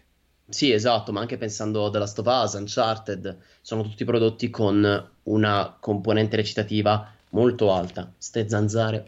e, ehm, e quindi appunto c'è un'attenzione al lavoro, una particolarizzazione, eh, un'attenzione ai particolari molto, eh, molto a tutto tondo, sia, sia per quanto riguarda il protagonista, la protagonista e i personaggi secondari. Quindi quando si riesce a lavorare così è soltanto un piacere. Senti, invece facendo un salto enorme indietro con budget mm. zero, Okutono Ken è stato un miracolo secondo te, quella, quelle cose che hanno fatto, il doppiaggio è meraviglioso, un doppiatore, allora, cinque personaggi, a me eh, mi rimarrà sempre nel cuore quel doppiaggio. Guarda, se vogliamo fare il vero, il vero miracolo, dobbiamo guardare Warcraft 2, dove okay. tutto Warcraft 2 è stato doppiato da una sola persona. il grandissimo Balzarotti, la voce di Batman, lui ha doppiato tutti, tutti. i personaggi di Warcraft 2 e, non, e, io da piccolo non me ne ero mai reso conto, solo rigiocandolo due anni fa mi sono detto... Certo, consapevole ah, oh. ti sei reso conto. Quindi sono piccoli miracoli, vabbè, figli del tempo, no? Figli del... Sì, con i loro errori, con le loro ingenuità, eh, però appunto si sta parlando di anni passati. E dico una cosa a quelli che dicono, eh, ma i prodotti che furono, tipo che ne so, la gente si lamenta molto delle, delle censure di Mediaset e adesso sta tornando molto questo spauracchio per via del doppiaggio di My Hero Academia sì. uh, da parte di Dinit sì. per, per uh, Mediaset. Uh, diceva, eh, ma censurano, fa schifo e tutto quanto. Ragazzi, ma voi sapete cosa facevano gli americani con l'animazione giapponese? Gli, anima- eh, gli studi americani, quando acquistavano i pacchetti, perché tu non acquisti il singolo anime, tu in genere acquisti il pacchetto, pacchetto ovvero la, la, casa di produzione giapponese ti offre questo anime di alto interesse più altri anime minori in un pacchetto unico. Gli americani cosa facevano? Prendevano questo pacchetto, tagliavano le scene come volevano, degli anime diversi, e poi lo rimontavano per creare una cosa tutta loro. Sì. Quindi, sì, una cosa fuori di testa, certo. Capisco che è, è inaccettabile in entrambi i casi. Ma c'è di peggio. Ricordatevi che c'è sempre di peggio. Magari oggi passa meno questa cosa, nel senso è più difficile che capiti oggi, perché chiaramente... Sì, no, oggi con internet... Sotto i riflettori ti ammazzano, e anche in chat ogni tanto si aizzano per, per, critiche varie, quindi assolutamente sì, ci sta da questo punto di vista. E quindi piccoli miracoli che adesso per fortuna c'è anche più consapevolezza. Tra le altre cose c'era un bellissimo documentario della RAI che purtroppo adesso non mi eh, ricordo, negli anni 70 che erano andati in Giappone, 80 proprio, eh, che è stato restaurato, è stato rimesso anche online, che parlavano proprio di doppiaggio giapponese, dell'arrivo delle serie da Heidi e compagnia eh, da noi, era molto molto figo. Tu quanto ti incazzi quando un tuo amico, un conoscente sbaglia dizione? sbaglia... Tu hai fatto un video ad esempio zero, zero in realtà. Ah, sei bravo, non sei un bacchettone che rompi le no, palle. No, no, no. guarda, però si a dice me... così, guarda che si dice colà. A meno che, a meno che la persona non, non so che nutra un, un certo interesse per appunto la dizione, per dire ho alcuni amici streamer che mi dicono ah, a me piacerebbe parlare un attimo meglio, allora lì entro in modalità certo, maestrino certo. e ogni tanto li correggo per dire curo Lili, Sara che è una streamer sì, di Twitch molto molto brava, eh, la correggo ogni tanto quando mi capita. Con, con, alcuni colleghi giovani, quindi diciamo della mia età, con cui c'è un ottimo rapporto di confidenza, se sento che sbaglio mi faccio... Mm-mm. e, però appunto solo, solo, tra persone che so che gli interessa, ai miei migliori amici, a mio padre, a mia madre, a mio fratello, no. No, cioè non ti e... fa nemmeno incazzare, cioè nel senso internamente che ti, ti no. sale, no, no, quindi riesci no, cioè... a separare le cose. Esatto, una cosa che la gente capi- tende a non capire su YouTube è che quello che noi andiamo a fare è spettacolo, è show. Chiara, per dire, non si incazza davvero quando la gente scrive male.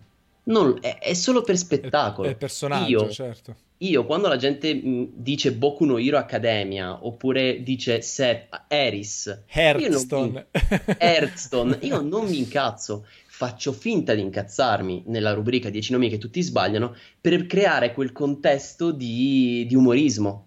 Serve certo. a quello, perché sennò è soltanto un video didattico che risulterebbe anche quasi noioso. Invece, se io lo coloro con questa mia fulgida spada crociata sacra del verso a pronuncia corretta, diventa più di intrattenimento. E comunque alla fine di ogni video lo dico, ragazzi, non è importante che voi lo pronunciate così, l'importante è saperlo per cultura generale. Lo dicevo sì, nei Pokémon. Certo. Esatto. È solo una questione di saperlo. Io per dire Tomb Raider continuo a dirlo Tomb Raider, nonostante io sappia tomb, benissimo tomb. Che, si, che, si, dice Tomb Raider. Yes. Ma non lo dirò mai Tomb Raider. perché? Perché no?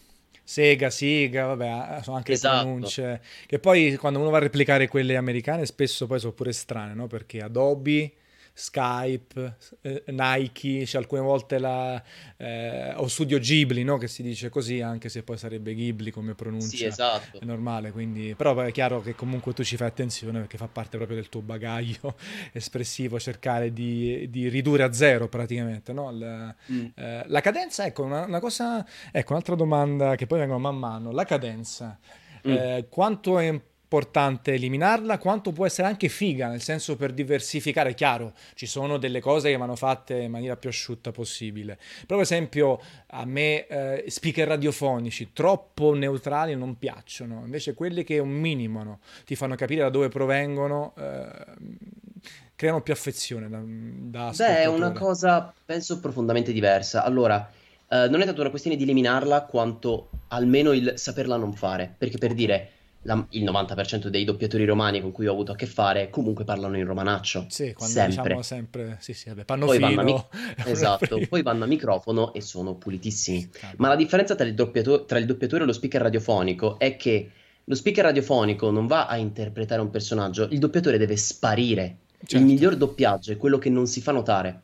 Di conseguenza, il doppiatore deve sparire per dare vita al personaggio che c'è su schermo. Se eh, mettiamo Pannofino, si mettesse a parlare romanaccio quando doppia George Clooney, no, gli dà una caratterizzazione in più non, di cui non c'è bisogno e che anzi lo renderebbe, lo distaccherebbe un sacco.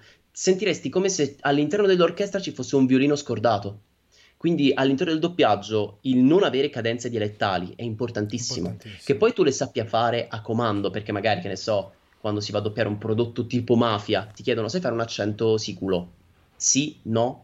Tipo, io nel, in uno dei demo, in uno degli studi di videogiochi, mi hanno chiesto fai Uh, ok, fai questo, fai questo, questo. Ok, adesso vai a ruota libera. E ho fatto il bambino, ho fatto il vecchio, ho fatto l'orco, ho fatto il goblin, ho fatto lo gnomo, ho fatto il nano. Accenti, ho fatto il tedesco, ho fatto il russo, ho fatto lo spagnolo, ho fatto il francese, ho fatto il giapponese, ho fatto il cinese. Perché fare il giapponese è divertentissimo. e, ehm, e potrebbe servire, chi lo sa. Ma l'importante non è, cioè, è più importante non saperlo fare che saperli fare gli accenti. Ok, ok.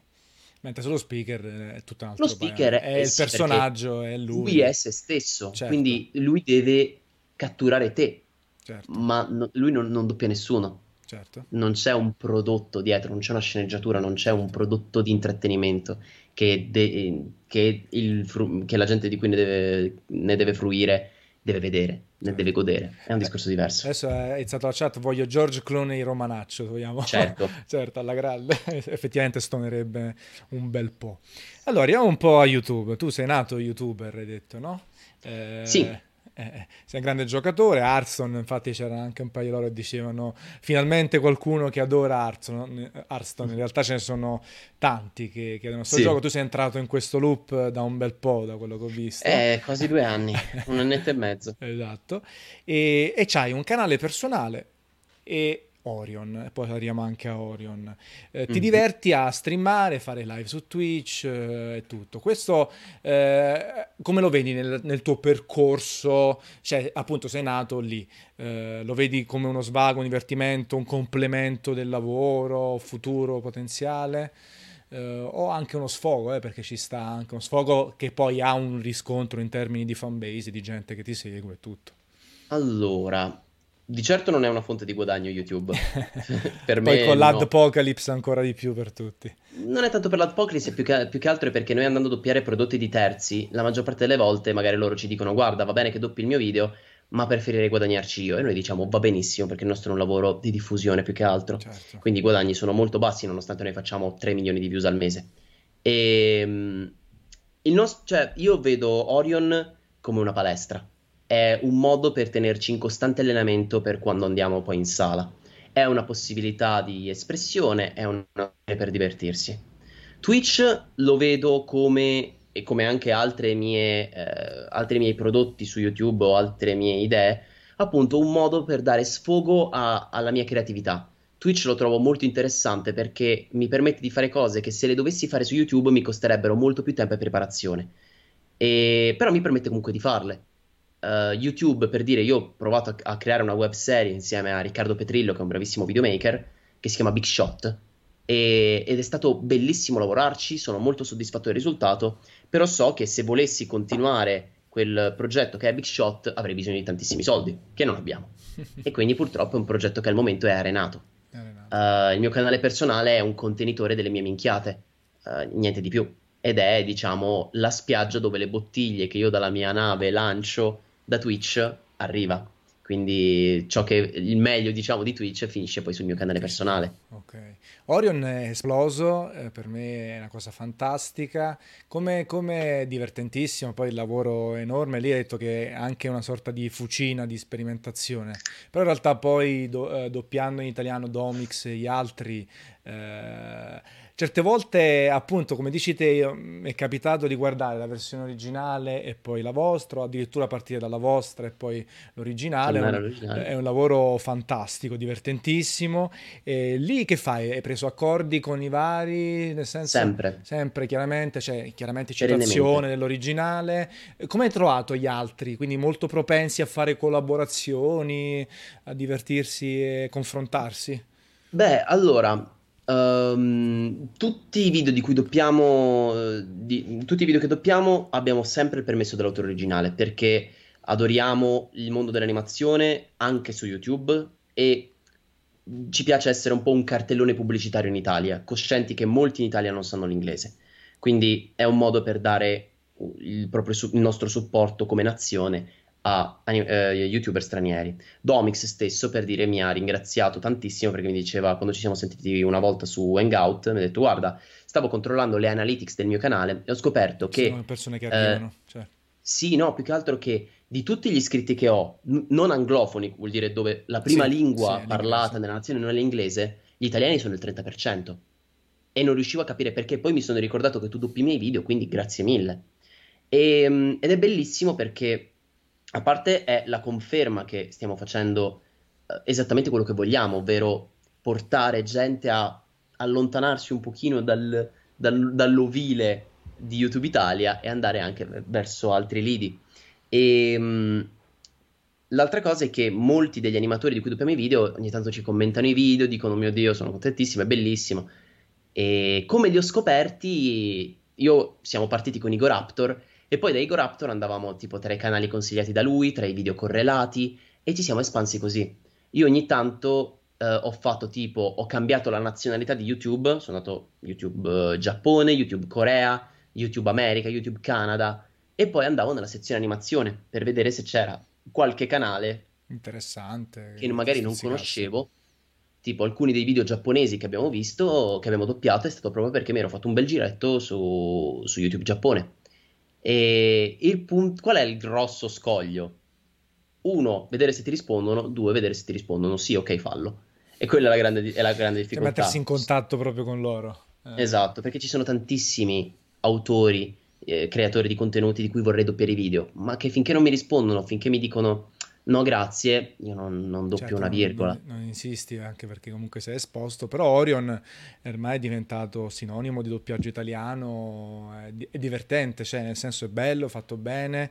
Voi aggiornate tendenzialmente una volta a settimana, no? Se va bene, chiaramente. Ogni settimana alle com- 14, alle compatibilmente, quindi e lì il lavoro è impegnativo, no? Comunque, nel senso lì che fate? Partite dal video, ad esempio quelli di Domix, partite semplicemente vi prendete il video, ve lo, ve lo adattate come vi pare, chiaramente tenendo conto dei tempi, del senso e Mhm. tutto, o vi passano loro qualcosa? No, fate tu, tutta Allora, fate. dipende, dipende da- Mm. dai casi. Per dire, per Domix, eh, io mi prendo il video, me lo traduco, me lo adatto, lo registro. E ho eh, un accordo con il compositore di Domix, che è. Christopher Carlone, che ha origini italiane oltretutto, che mi passa le musiche che mette, che lui compone, che vengono messe sotto i video di Domix. Ho un accordo diretto con lui, lo pago profumatamente per passarmi, per passarmi le tracce, perché c'è una questione ovviamente di copyright. Certo. Però non è un problema per me spendere soldi per creare un buon prodotto.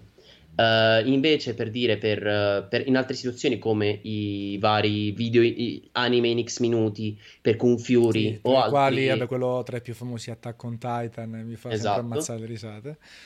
ehm, quelli per dire invece gli autori, Giggook, Retake e Laser Unicorn ci hanno mandato le tracce senza il doppiato. Se l'autore originale riesce a farlo, è bellissimo. Non succede spessissimo, tipo adesso dobbiamo doppiare una coppia di video su persona, eh, in cui pur- purtroppo né il ragazzo che ha fatto l'animazione né la ragazza che ha creato eh, la pista audio avevano le tracce e quindi me la dovrò ricreare da zero. Per fortuna ho già la mia buona cartella di host e di sound effect di, di persona, quindi Quindi sarà soltanto un lavoro molto lungo. E, però appunto non è dato per scontato. Io entro già nell'ottica che dovrò andarmi a ricreare la traccia audio da zero, come è successo per Eva Bridged. Certo, Eva Bridged, ci- che dura... l'hanno citato in chat pure. Mm. Esatto, Eva Bridged dura in totale un'ora, è un'ora che io ho dovuto passare a recuperare le varie musiche, riconoscerle, prendere gli effetti sonori. Non è stato un lavoro facile. Quindi alla fine poi fa- ti, fa, fa- ti fai e ti fate tutto in casa, montaggio, eh, non è solo l'audio alla fine che è già importantissimo. Lì a quel punto sei una produzione eh, propria, interna a 360 gradi, quella di uno studio, di un piccolo studio di, di doppiaggio, no? Con Sì, tutto, con, eh, ti fa creare vediamo anche... se... Vediamo Sì, ti faccio vedere, Sì, anzi. eh, come no, figo. Vediamo se riusciamo... Ciao, non ti posso sentire, però qui è dove io doppio. Ok. Torno là. Top.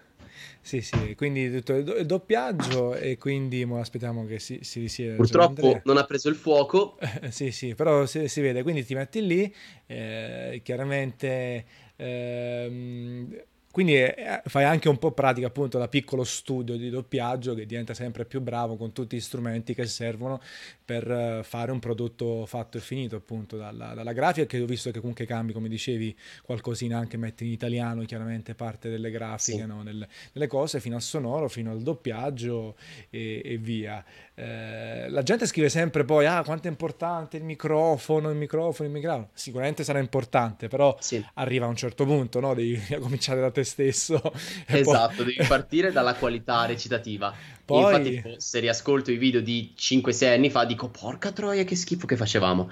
e perché non solo non c'era molto la qualità audio, ma non c'era nemmeno la qualità recitativa. Piano piano col tempo, completando i nostri studi del genere, tutto è andato migliorando. Però ci vuole, ci vuole tempo. Sì, sì. Il microfono è importante perché comunque una bella presa audio ti permette di eh, mantenere quella sospensione dell'incredulità Uh, ma la buona recitazione è quella che conta davvero. Certo, poi magari non deve essere appunto eh, modificata troppo dagli strumenti digitali o perché sì, poi è un peccato, devi esaltarla e renderla il più naturale possibile. E quindi Orion, eh, hai detto sì, ok, è una fucina, comunque è una, una pagina YouTube soprattutto eh, con oltre 500.000, giusto, fan? Sì. Eh, quindi comunque possiede una community importante che aspetta settimanalmente il video e che cosa, secondo te cosa può diventare, cosa vuoi farla diventare nel corso del tempo? le, grandi, le allora, grandi, domande. Andrea, che è il terzo membro dei, sì, de, sì. degli Orion ed è uno dei due fondatori, uh, Andrea vorrebbe farlo diventare un, uno, studio, cioè uno studio di doppiaggio vero e proprio in un certo senso anche lei. È oh, e... Lei è d'accordo pure no? eh, non ho capito. E, ehm, io non lo so, perché sono cosciente dei miei limiti. Nel senso, mi piacerebbe fare il direttore del doppiaggio? Sì, tra vent'anni. Okay. Quando avrò un bagaglio di esperienza veramente grosso, avrò una Samsonite d'esperienza. E, ehm, ma prima di allora mm, mi sembrerebbe di stare, i te- di stare okay. precorrendo i tempi, stare bruciando la candela da entrambe le parti. E non so che cosa potrebbe diventare Orion, non so dove potrebbe arrivare, non so che cosa faremo un domani. Io so che finché c'è materiale che ci piace, che diverte noi e che diverte il pubblico, continueremo a caricare video su YouTube.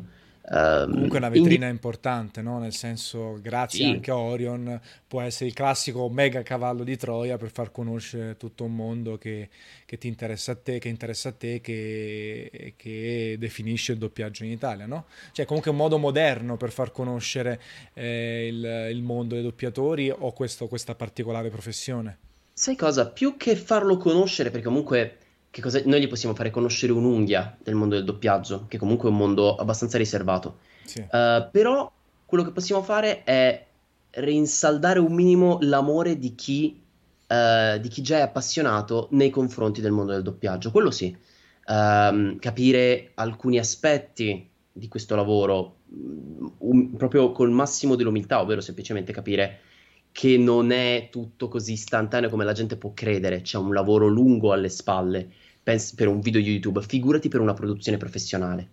E, però appunto mi piace avere creato una community, tanto per cominciare, molto educata e molto sinceramente appassionata. E, mm, abbiamo creato una bella community, tanto su YouTube quanto su Twitch, di persone che stanno facendo amicizia, che si conoscono, che ci supportano, che sono molto comprensivi, a cui io so di poter, su cui so di poter contare. So che se gli dico una cosa, uh, loro dicono ti crediamo perché in sette anni uh, di, di video su YouTube una delle cose più importanti è sempre stata la trasparenza, non abbiamo mai avuto motivi per ingannare il pubblico, cosa che purtroppo invece altri youtuber hanno fatto e è una cosa che denigro naturalmente e che non approvo, perché a mio avviso la, mm, il rapporto che c'è tra la fanbase e lo youtuber, l'influencer, l'instagrammer, la Facebook star, quello che è, è un rapporto che si basa sulla fiducia è un rapporto che si basa sul sì, sei tipo una star della TV, ma il nostro contatto è più vicino, siamo molto meno distanti certo, e quindi c'è un rapporto diverso.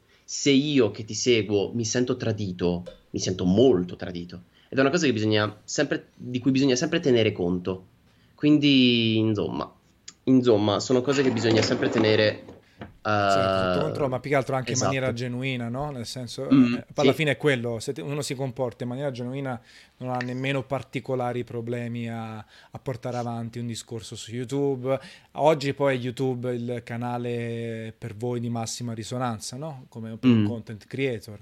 Eh, sì. Magari lo sarà per altri dieci anni, magari si sposteranno. La stessa cosa di Facebook che sembrava essere il social di riferimento, invece poi in seno sempre ai social di Mark Zuckerberg, Instagram ha preso molto più piede ed è utilizzato sì. anche da voi. Ho visto te che comunque sei strattivo su Instagram e, ed è forse un tipo di contatto, è un tipo di social più, più umano oggi, più utilizzato, più interessante rispetto a Facebook, che tutti bollano come per vecchi ormai addirittura. sì, diciamo che su Instagram la gente è un po' meno pigra, ovvero su YouTube, se io ti dico, che ne so, sono in live adesso su Twitch, link in descrizione, difficilmente la gente andrà a, cliccarci, perché è un po' pigra. Sì. Non c'è niente di male nell'ammetterlo.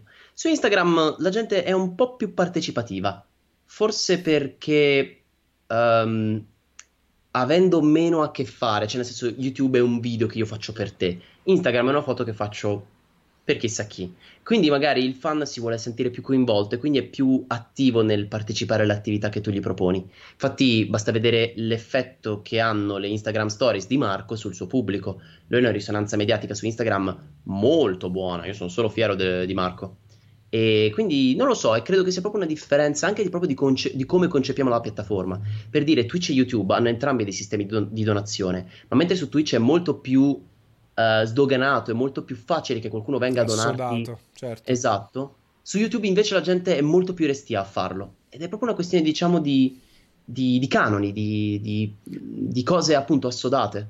Sì, anche di, di, quando è arrivato Google in tal senso è arrivata molto più tardi, ha sempre mm-hmm. avuto una grande presa per quanto riguarda la pubblicità, però poi con le sponsorship arrivate da poco, con il gaming non è mai riuscita un attimino a fare breccia nei grandissimi numeri, poi chiaro parliamo sempre di super numeri, di numeri enormi, quindi eh, la risonanza è sempre grande.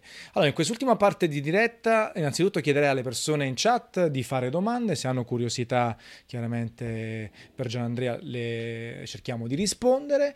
Eh, uh-huh. Tu invece quindi adesso prosegui. Nella, nella, tua, nella, nella tua, crescita, ti, immagino che fra qualche anno ti avremo visto, ti avremo sentito in ruoli sempre più definiti, hai detto che ti piacerebbe appunto magari legarti a qualche personaggio per essere più eh, riconoscibile, eh, sei stragiovane quindi hai voglia di strada che, puoi, che puoi fare e crescita che puoi avere.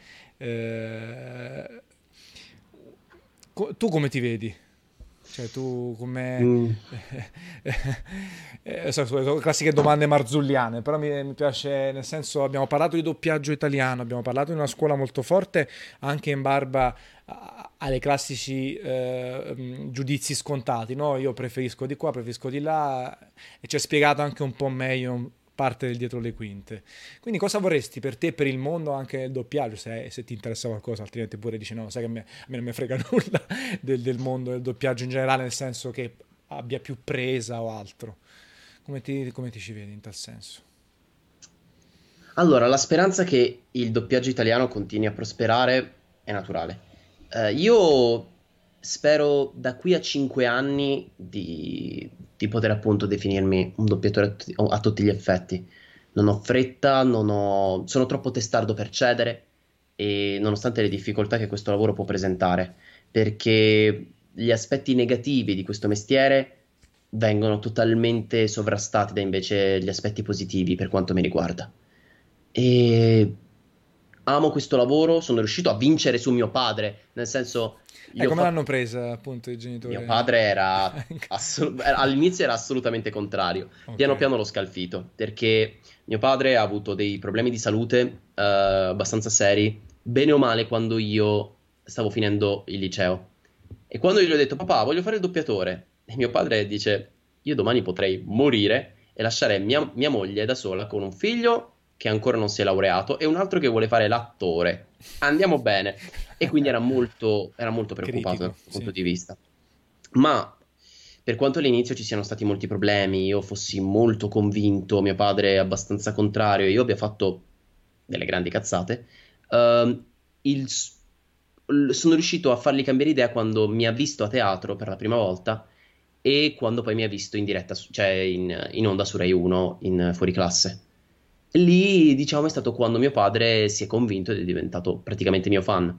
E, e, quindi io so di avere il supporto dei miei genitori e tutto quanto, ma da quando vivo da solo, ovvero ormai più di sette anni, uh, non, um, cerco sempre di non chiedere mai il loro aiuto perché so quanto uh, che, che, cose girano su il, l'intraprendere una carriera artistica e quindi voglio che tramite il mio non chiedergli mai nulla, eh, questo gli trasmetta uh, una, una, maggiore sicurezza, nel senso se mio nostro figlio non ci chiede niente vuol dire che tutto sta andando bene. Ok. E quindi come dicevi anche prima, poi il completamento appunto di far diventare il doppiaggio a tutti gli effetti un lavoro una fonte di guadagno principale, unica se vogliamo, e tutto il resto deve essere sempre uno sfogo, un divertimento. È grasso che, che, cola. Grasso che cola che viene. Bene.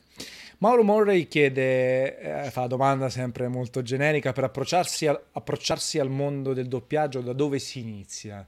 È una domanda molto... Da corsi di recitazione, corsi di dizione, un corso di doppiaggio dopo aver concluso questi percorsi e poi andare a bussare le, ai, ai, vari studi di doppiaggio di Milano, di Roma e sperare di riuscire piano piano a inserirsi.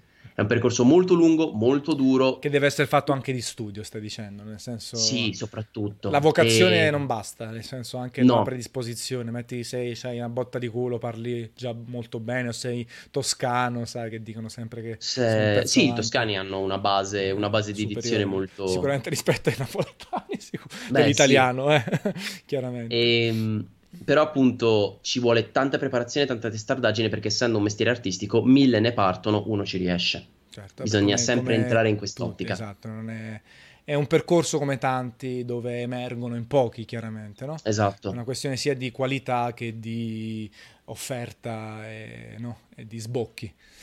Uh, Ciuvi dice: Da doppiatore hai approfondito un po' il tema relativo anche alle traduzioni di prodotti audiovisivi come so- quelli che fanno i sottotitoli, il voice over, anche per trarre qualche spunto e migliorare alcuni aspetti dal punto di vista personale?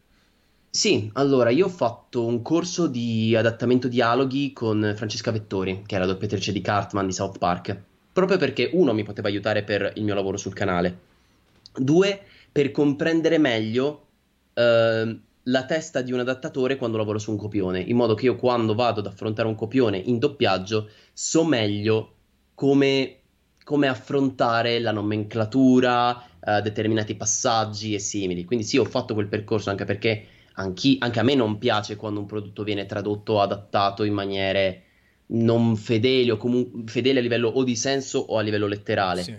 Um, eh, per, per fa- spendere una piccola parola, quando tu vai ad adattare un testo devi sempre tenere conto di, del fattore fedeltà e, e, capire se è più importante la fedeltà di senso o la fedeltà letterale, ovvero è più importante uh, quello che si dice, quindi il senso di quello che si esprime, oppure è più importante quello che si dice proprio nelle parole che vengono dette. Per dire, in Video Game High School, che è un prodotto che noi abbiamo doppiato amatorialmente, c'era il preside della scuola che usava sempre termini videoludici per per, uh, per, riferirsi ai suoi studenti. Quindi c'è un momento in cui guarda una ragazza e le fa What the frag are you doing? Frag, fraggare, sì, proprio. Sì. Come lo traduci in italiano? Era più importante il termine frag o l'importante era che facesse un riferimento videoludico? Okay. A mio avviso era più importante la seconda e l'abbiamo tradotto con Ma che diavolo stai facendo? Ok, quindi proprio adattato che, perfettamente, certo, non era più la stessa parola, però ci stava rende, perfetto perché era un termine videoludico, certo. Esatto, rende l'idea, non, cioè non era importante che usasse il termine frag, era importante che usasse il termine videoludico. Esatto. videoludico, certo, figo. Lolle chiede eh, cosa ne pensi dei personaggi famosi portati nel doppiaggio? Ricordo con molto piacere, ad esempio, Magalli, mm-hmm. eh, ma anche esempi negativi come Greta Menke in Ratchet Clank. Pensi che ci sia un metro tra qualità e popolarità del doppiatore?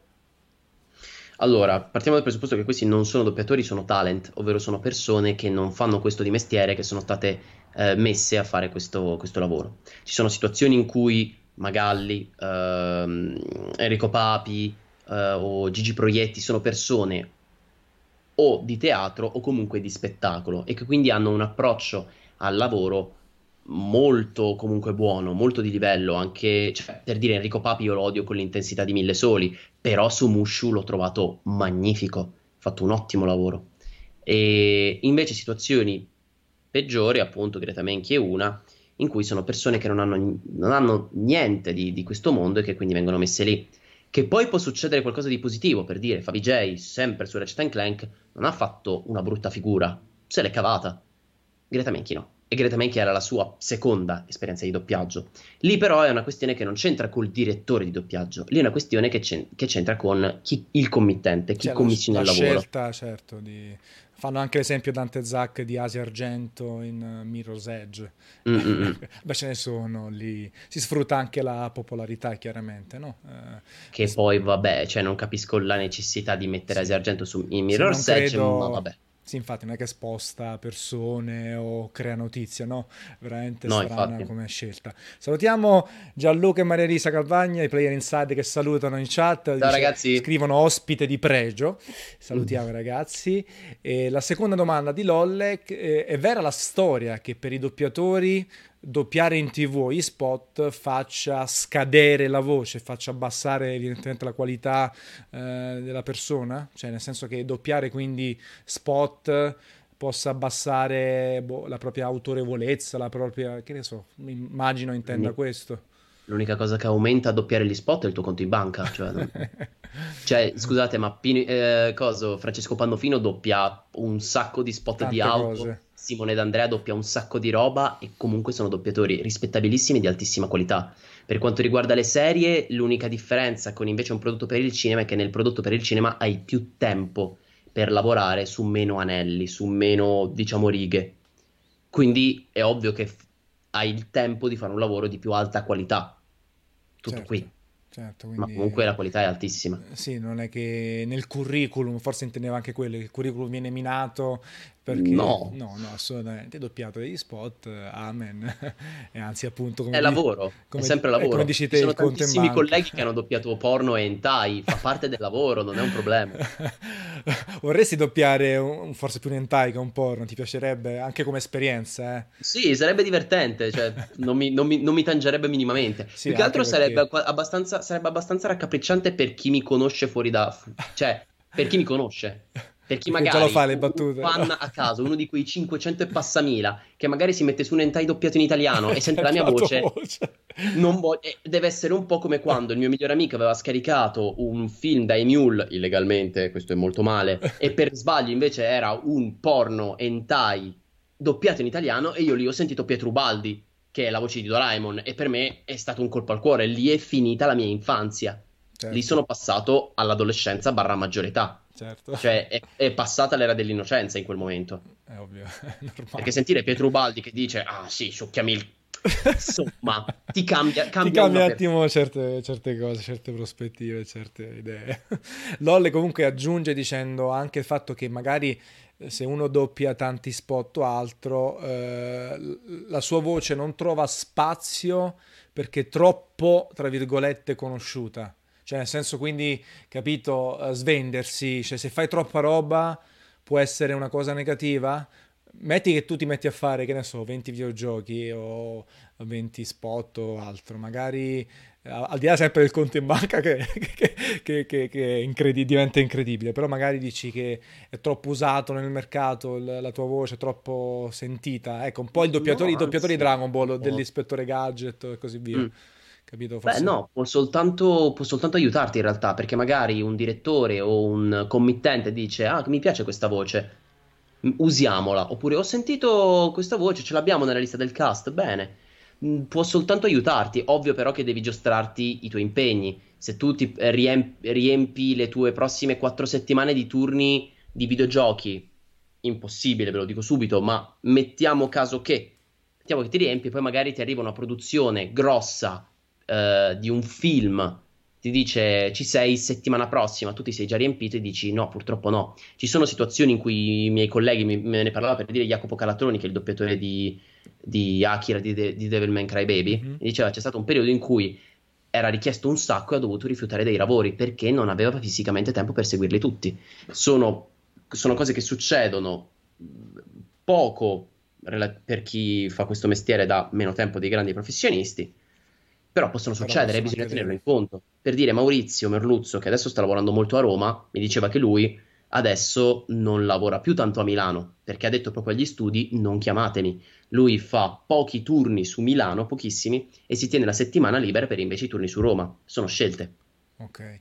Quindi tu parli sempre di turni, un turno quindi è una sessione di doppiaggio, immagino, esattamente, cioè per dare proprio la, la spiegazione precisa. La giornata di un doppiatore si divide in tre turni, Vai. da tre ore, okay. dalle nove e mezza a mezzogiorno e mezza, dalle e mezza alle quattro e mezza, dalle quattro e mezza barra 5 alle sette e mezza barra 8. Poi basta, non Poi... si doppia mai di sera, di notte. Può succedere, sì. ma è rarissimo, dipende. Okay. Esatto, in cui venga, avvenga il famoso quarto turno, ovvero dalle 9 in poi, tra virgolette, oppure i primissimi turni che durano di meno ma sono prima delle 9. Okay. E, um, sono situazioni estreme che succedono soltanto se veramente c'è bisogno di riempire quel turno eh, perché bisogna consegnare quel prodotto in tempi brevissimi, roba del genere, però esistono. Non sono standardizzati, non sono nemmeno troppo ben voluti dalla maggior parte della classe lavoratrice, ma esistono. Così come anche i sabati. I sabati normalmente non si lavora.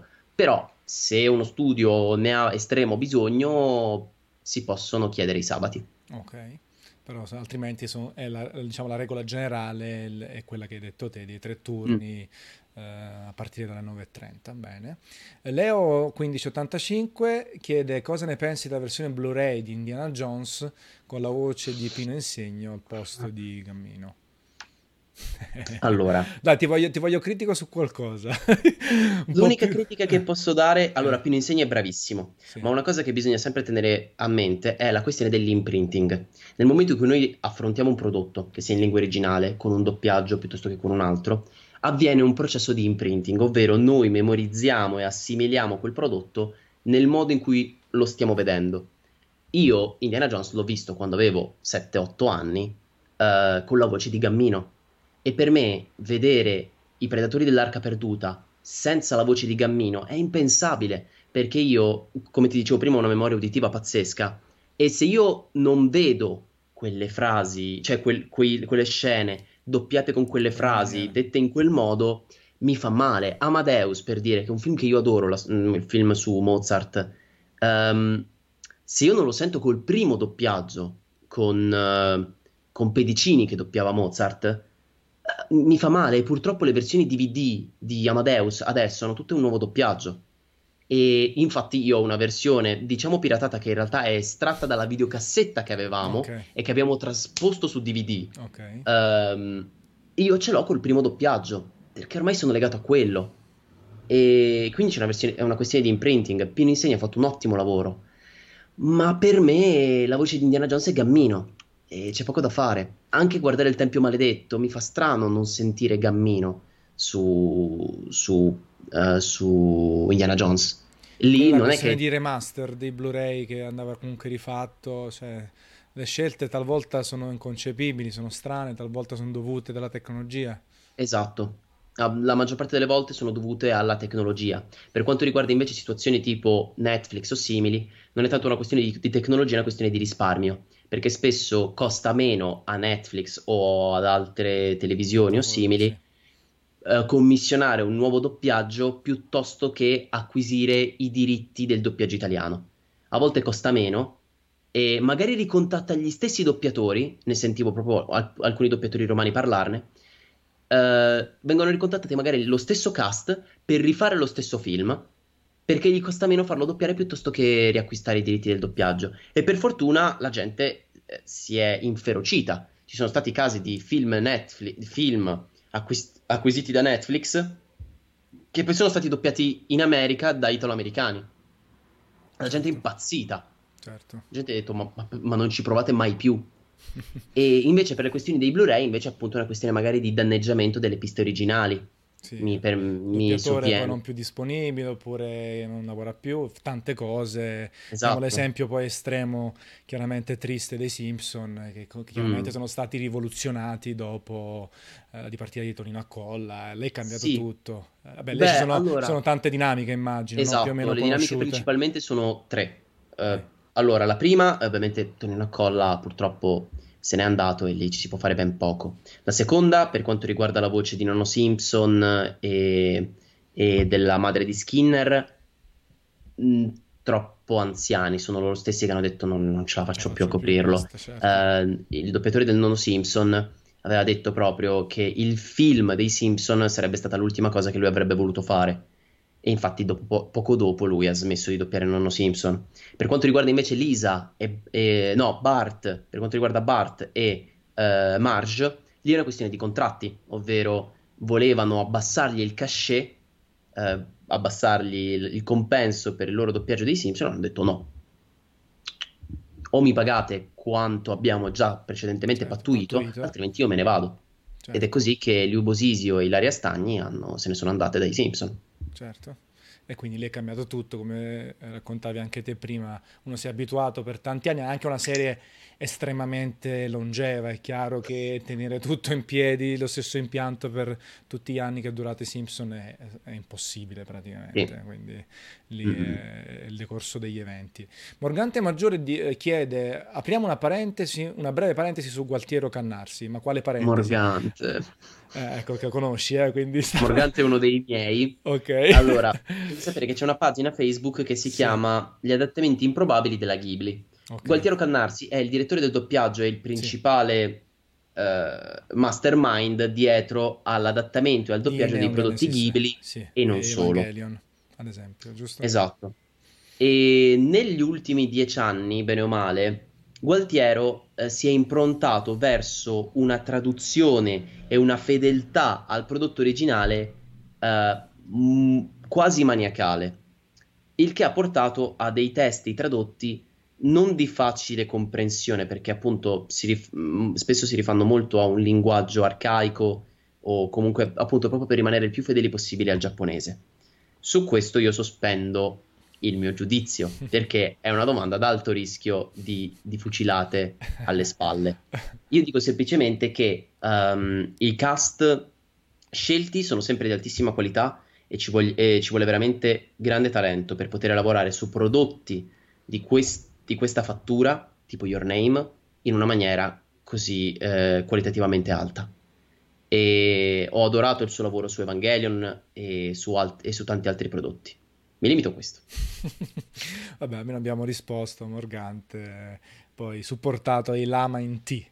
Quindi, ok, abbiamo risposto. Eh, Mary Ann chiede se ci sono differenze organizzative in generale tra uno studio di doppiaggio italiano e uno straniero come statunitense. Forse il materiale a disposizione, parlavamo di videogiochi, immagino un esempio, immagino che i doppiatori di Detroit americani abbiano avuto più materiale beh, rispetto a voi. Beh, non... loro lì non hanno... Lì non cioè, a parte che c'è motion capture, quindi è diretta. Lì non è una recitazione diretta, certo. Cioè certo. il 90% dei titoli che vengono doppiati, no, cioè che non sono in giapponese, sono, eh, cioè il 90% dei prodotti che sono in lingua inglese sono nati in America. Di conseguenza, non, lì non è una questione di doppiaggio, ma di voice acting, che sì, è diverso. Acting, certo. Ovvero, non sono loro che devono seguire il labiale di un personaggio, ma sono loro a dare quel labiale, sono loro a interpretare con il motion capture o senza. O senza. Di conseguenza, loro hanno il copione, loro studiano come fosse un copione teatrale e poi lo mettono in pratica Uh, anche il lavoro nel, sull'animazione giapponese, i Seiyu lavorano su, um, sugli storyboard, bene o male. Eh, quando io ho doppiato Pokémon Generazioni, noi non avevamo l'animazione completa, noi avevamo l- i primi abbozzi di animazione. E, e quindi quello è un lavoro più da Seiyu, ovvero non ho un labiale da seguire, sono io che interpreto su, tramite le, le indicazioni del direttore e dell'editor uh, su, su, il copione che ho in mano, ma non c'è una base audio sotto, non c'è la, eh, già, la pista audio di un altro attore sotto. Sì. Quello non è doppiaggio, il doppiaggio è proprio quando sei tu che devi andare a replicare le interpretazioni di qualcuno su un'altra faccia. Quello che fanno loro è più libero. Poi gli americani fanno anche un lavoro di doppiaggio sull'animazione giapponese e ci sono casi molto, molto un po' cringe po' imbarazzanti in alcuni casi. E, ehm, e, e niente, non c'è tanta differenza. eh, so, eh, nel, a livello di preparazione, nel senso a livello di testo, è soltanto una, livello, una questione di preparazione a livello proprio personale, ovvero ehm, capacità di seguire il sync, di, di, adattare il testo nella maniera migliore, la bravura attoriale, ehm, tutto qui. Certo. Per dire, se sentiamo, prendiamo ad esempio Persona. Persona è uno di quei prodotti che è stato doppiato perché è nato in lingua giapponese. Il doppiaggio di Persona 4 a me personalmente su alcuni personaggi non è piaciuto. Per dire, C.E. Satonaka o uh, uh, cosa come si chiama? Yukari? No la ragazza con i capelli lunghi neri, il loro doppiaggio non mi è piaciuto, mi è piaciuto molto. Invece, per dire il doppiaggio di Rise Kuchikawa, l'ho preferito in, in, inglese rispetto a quello giapponese, perché quello giapponese era proprio da martellate dietro la nuca. Invece la, la doppiatrice inglese le ha dato più profondità. Nel doppiaggio di Persona 5, per dire, a mio avviso, il doppiatore di Ryuji è bravissimo, ha fatto un lavoro che ha approfondito molto di più il carattere, il personaggio di Ryuji, sì. lo ha reso meno macchiette, più umano Um, invece, per dire, la doppiatrice di Haru non mi sta piacendo particolarmente. Quindi è molto una questione proprio del singolo doppiatore. Ok, come in tutto, in tutto. Esatto, come anche in Italia. Certo, ma tu sei un supporter eh, del doppiaggio sempre e comunque oppure no? Nel senso, per fare un paragone al contrario, in Giappone diversi film arrivano soltanto sottotitolati, no? anche al cinema spesso viene mm-hmm. mantenuto il doppiaggio in lingua inglese e ci sono soltanto i sottotitoli, scelta eh, derivata da tanti motivi evidentemente. Tu però in linea generale sei supporter del doppiaggio sempre e comunque, tu vorresti che tutto quello che viene prodotto venga tradotto anche Se ci fosse italiano. la possibilità, la possibilità sì. chiaramente in termini di budget, tempo. Mettiamo che quanto. tutti gli studi di produzione del mondo, che siano di animazione, di cinematografici, televisivi, videoludici, avessero i soldi per permettere un doppiaggio italiano? Sì, assolutamente. Perché tanto poi siamo nel 2018, la scelta sta a te. Se voglio switchare dalla lingua inglese mi basta premere un tasto. Ok, quindi alla fine non, è, eh, non deve essere una forzatura per imparare mm. altre lingue, perché spesso, no, ecco. dico anche io, cioè, può essere un consiglio chiaramente, no? se volete imparare l'inglese, giocate titoli in lingua originale, guardate una serie tv con i sottotitoli italiani o addirittura direttamente in inglese, che magari vi fate l'orecchio e capite qualcosa di più. Può essere infatti, un consiglio. Sì, ma infatti sfattiamo un mito. La gente in, in Italia non sa l'inglese non perché noi doppiamo. La gente in Italia non sa l'inglese perché non stava attenta in classe, perché giocava a scopa e si faceva i cazzi suoi. Ed è vero, perché in tutte le scuole in cui io sono stato, in tutte le lezioni di inglese a cui io ho partecipato, la gente si faceva i cazzi propri. Ed è facile poi scaricare il barile sul doppiaggio. No, no, no, infatti Ovvio non è sul che... doppiaggio, è chiaro però che il nostro sistema scolastico non è proprio eccezionale eh, nell'insegnamento Ovvio. della lingua sì, inglese. Dipende anche molto magari Scuole, dall'insegnante. Certo, certo. E quello che dico è: sì, è vero, guardare i film in lingua originale, ascoltare tanta musica, giocare ai videogiochi ti aiuta a comprendere meglio l'inglese, però ovviamente coadiuvata da un percorso accademico. Anche perché l'inglese è una lingua che tu impari dai primi anni delle elementari fino ai primi anni dell'università. Hai voglia di imparare le basi dell'inglese in 15 anni. Quindi non prendiamoci in giro. Anche perché la grammatica è estremamente ridotta rispetto alla nostra, certo la pronuncia mm-hmm. è un casino certe volte con regole e controregole, però Vero. non è la lingua più complessa no, da imparare, perlomeno nell'apprenderla e nel saperla parlare un minimo, poi chiaro, se devi recitarci o a fare le chiacchierate business tecniche un altro paio di maniche, però immagino è un po' più complesso imparare il cinese, no? Rispetto mm, sì, esatto. all'inglese, per fare un sacco di esempi.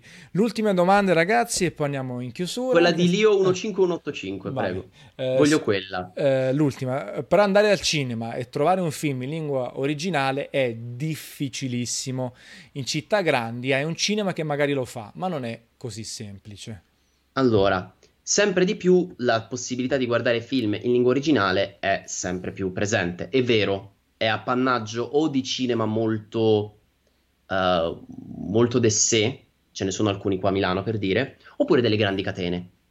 Il punto è, di fan della lingua originale ce ne sono tanti, ma se ce ne fossero veramente così tanti, i cinema ci guadagnerebbero solo a trasmettere in lingua originale. Quindi gli amanti della lingua originale, quelli sempre e comunque, sono una nicchia molto rumorosa, ma una nicchia. Perché ai cinema non costerebbe niente, anzi ci guadagnerebbero solo a mettere più, pro, più uh, spettacoli in lingua originale se la gente andasse poi veramente al cinema a vederli. Io tutte le volte che ho visto film in lingua originale e si sta parlando di, uh, che ne so, uh, Jersey Boys di Clint Eastwood a The Fast and Furious 8, che sì, ho visto in lingua originale, non chiedermi il perché, non chiedermi perché ho visto Fast and Furious 8 in lingua originale, comunque la sala era sempre più che mezza vuota. Questo che cosa vuol dire? Che sì, molta gente preferisce l'originale, ma o è gente che non va al cinema, oppure è meno gente di quello che si pensa. No, la massa tu... è pigra, non la voglia. Esatto. Cioè, non esiste. Quindi, eh, se tu li guardi in originale, i film, e non li vai a vedere al cinema, vuol dire che li scarichi piratati, e allora sei cattivo. Perché se ti piace qualcosa... Devi supportarla. Qual... Esatto, che ti piace il cinema, i videogiochi, la musica. Piratando stai soltanto danneggiando quello stesso mondo che tu ami. Ed è stupido. Immagino che lo senti tanto questo problema a diverso sì. titolo. L'hai fatto anche te perché l'abbiamo fatto tutti, no? Piratare, Mule sì, e compagnia. Uh, Fa parte certo anche secondo me di un percorso di crescita, eh? nel senso che quando Naturale. sei più giovane non ti rendi nemmeno conto delle proprietà intellettuali o dell'importanza. Esatto. Però poi ci Sono entri dentro, eh, ma non soltanto se sei un artista, che chiaramente l'artista si no, sente esatto. magari ancora più toccato, però crescendo di base ti rendi conto dell'importanza del prodotto originale, del pagare la canzone. Poi adesso ci sono sono così tanti strumenti no? per accedere alla musica, allo streaming che costa così poco, appunto Netflix, eh, quindi eh, chi pirata oggi secondo me è veramente uno stronzo. Cioè, sì, eh, grazie. No, no, perché, perché, adesso ci sono troppe possibilità. Poi chiaro, se vuoi fare le... Steam, eh, Netflix, Amazon Prime Video, Crunchyroll, iTunes, Spotify, hai mille modi per spendere nulla e ottenere tanto e il tempo non c'è mai per fare tutto il famoso backlog di videogiochi di, di musiche da ascoltare di film quindi non c'è bisogno è, è più una, una, una, cosa che uno vuole collezionare tutto non ci fa nulla poi possono farci esempi estremi dei diritti no? Eh, mm. io faccio sempre l'esempio dei film di Bud Spencer e Terence Hill è impossibile mm. recuperarli tutti originali in Italia tutti tutti purtroppo sì eh, forse più in Germania ci riesci che, che in mm. Italia mm. perché sono più fan però quelli sono esempi estremi ecco non sono sono la giustificazione per piratare e taroccare tutti. Eh, esatto. Io per dire i film di Persona 3 che li ho visti e li adoro, uh, io adesso quando andrò in Giappone me li comprerò in DVD e Blu-ray, anche se so che non verranno mai, eh, non verranno mai commercializzati in Italia. Li comprerò sia in versione giapponese che in versione inglese, perché adoro quel che cazzo di film, adoro quel prodotto, adoro l'Atlus e voglio vedere altre produzioni simili. Quindi uh, piratare ci sta, ma in maniera assennata, nel senso... Per accedere io, a qualcosa che altrimenti... Mm, allora, o per accedere a qualcosa che sai che in nessun altro modo, tipo i classici film, i film scomparsi, che mh, mm, ci sono stati tipo molti anni fa ci, furono, ci, fu un incendio alla MGM Grant e ci furono dei film che andarono scom- eh, eh, che sparirono per sempre dalla faccia della terra quelli sono prodotti che se riesci a recuperarne dei pezzetti è molto interessante, ma altrimenti qualsiasi prodotto tu comunque un minimo il tuo supporto glielo puoi dare. Io per dire, uh, Persona 3 Portable lo giocai piratato sulla PSP di un mio amico. Ma io adesso ho Persona 3 per PlayStation 2, ho Persona 3 Portable per PSP, ho Persona 3 FS per PlayStation 2. Eh, Li ho giocati quei tre giochi poi quando li ho acquistati? No, no. ma comunque volevo dare, dare valore a quello che hai fatto, a tua esperienza. Porca troia, ho Metal Gear in 1600 versioni diverse tra americane, tedesche e giapponesi. Eh, sì, sì, no, cioè, nel senso, sì, sì, è importante. Un CD, io per dire i Destra, sono il mio gruppo preferito, io i loro CD li ho scaricati tutti. Ma ho anche le versioni fisiche, che non ho mai usato, ma le ho comprate perché è importante supportare ciò che si ama, altrimenti danneggiamo soltanto noi stessi. Sì. Non c'è bisogno di collezionare tutto lo scibile, quello che esiste, no, poi quello no. niente, quindi dare valore. Va bene, le due ore le abbiamo superate, quindi direi che possiamo congedarsi. C'è mm-hmm. Morgante che dice See you Space Dub Boy, mi piace come citazione. Ciao Morgante. Io ti ringrazio Gian Andrea. È stato eh, un piacere. Gentilissimo, poi a tutti quanti anche che ci hanno seguito, ci hanno fatto le domande. In realtà poi siamo quasi in crescita addirittura di ascoltatori adesso, sono tutti nottambuli. Trovate chiaramente eh. subito la replica su Twitch da domani anche su YouTube. Trovate anche tutti i riferimenti per chi ancora non conoscesse Gian Andrea, il progetto Orion e tutto quello che fa. Quindi buonanotte, nient'altro. Grazie, Grazie mille e, e buonanotte alla prossima. Buonanotte a tutti. Ciao ragazzi. Ciao.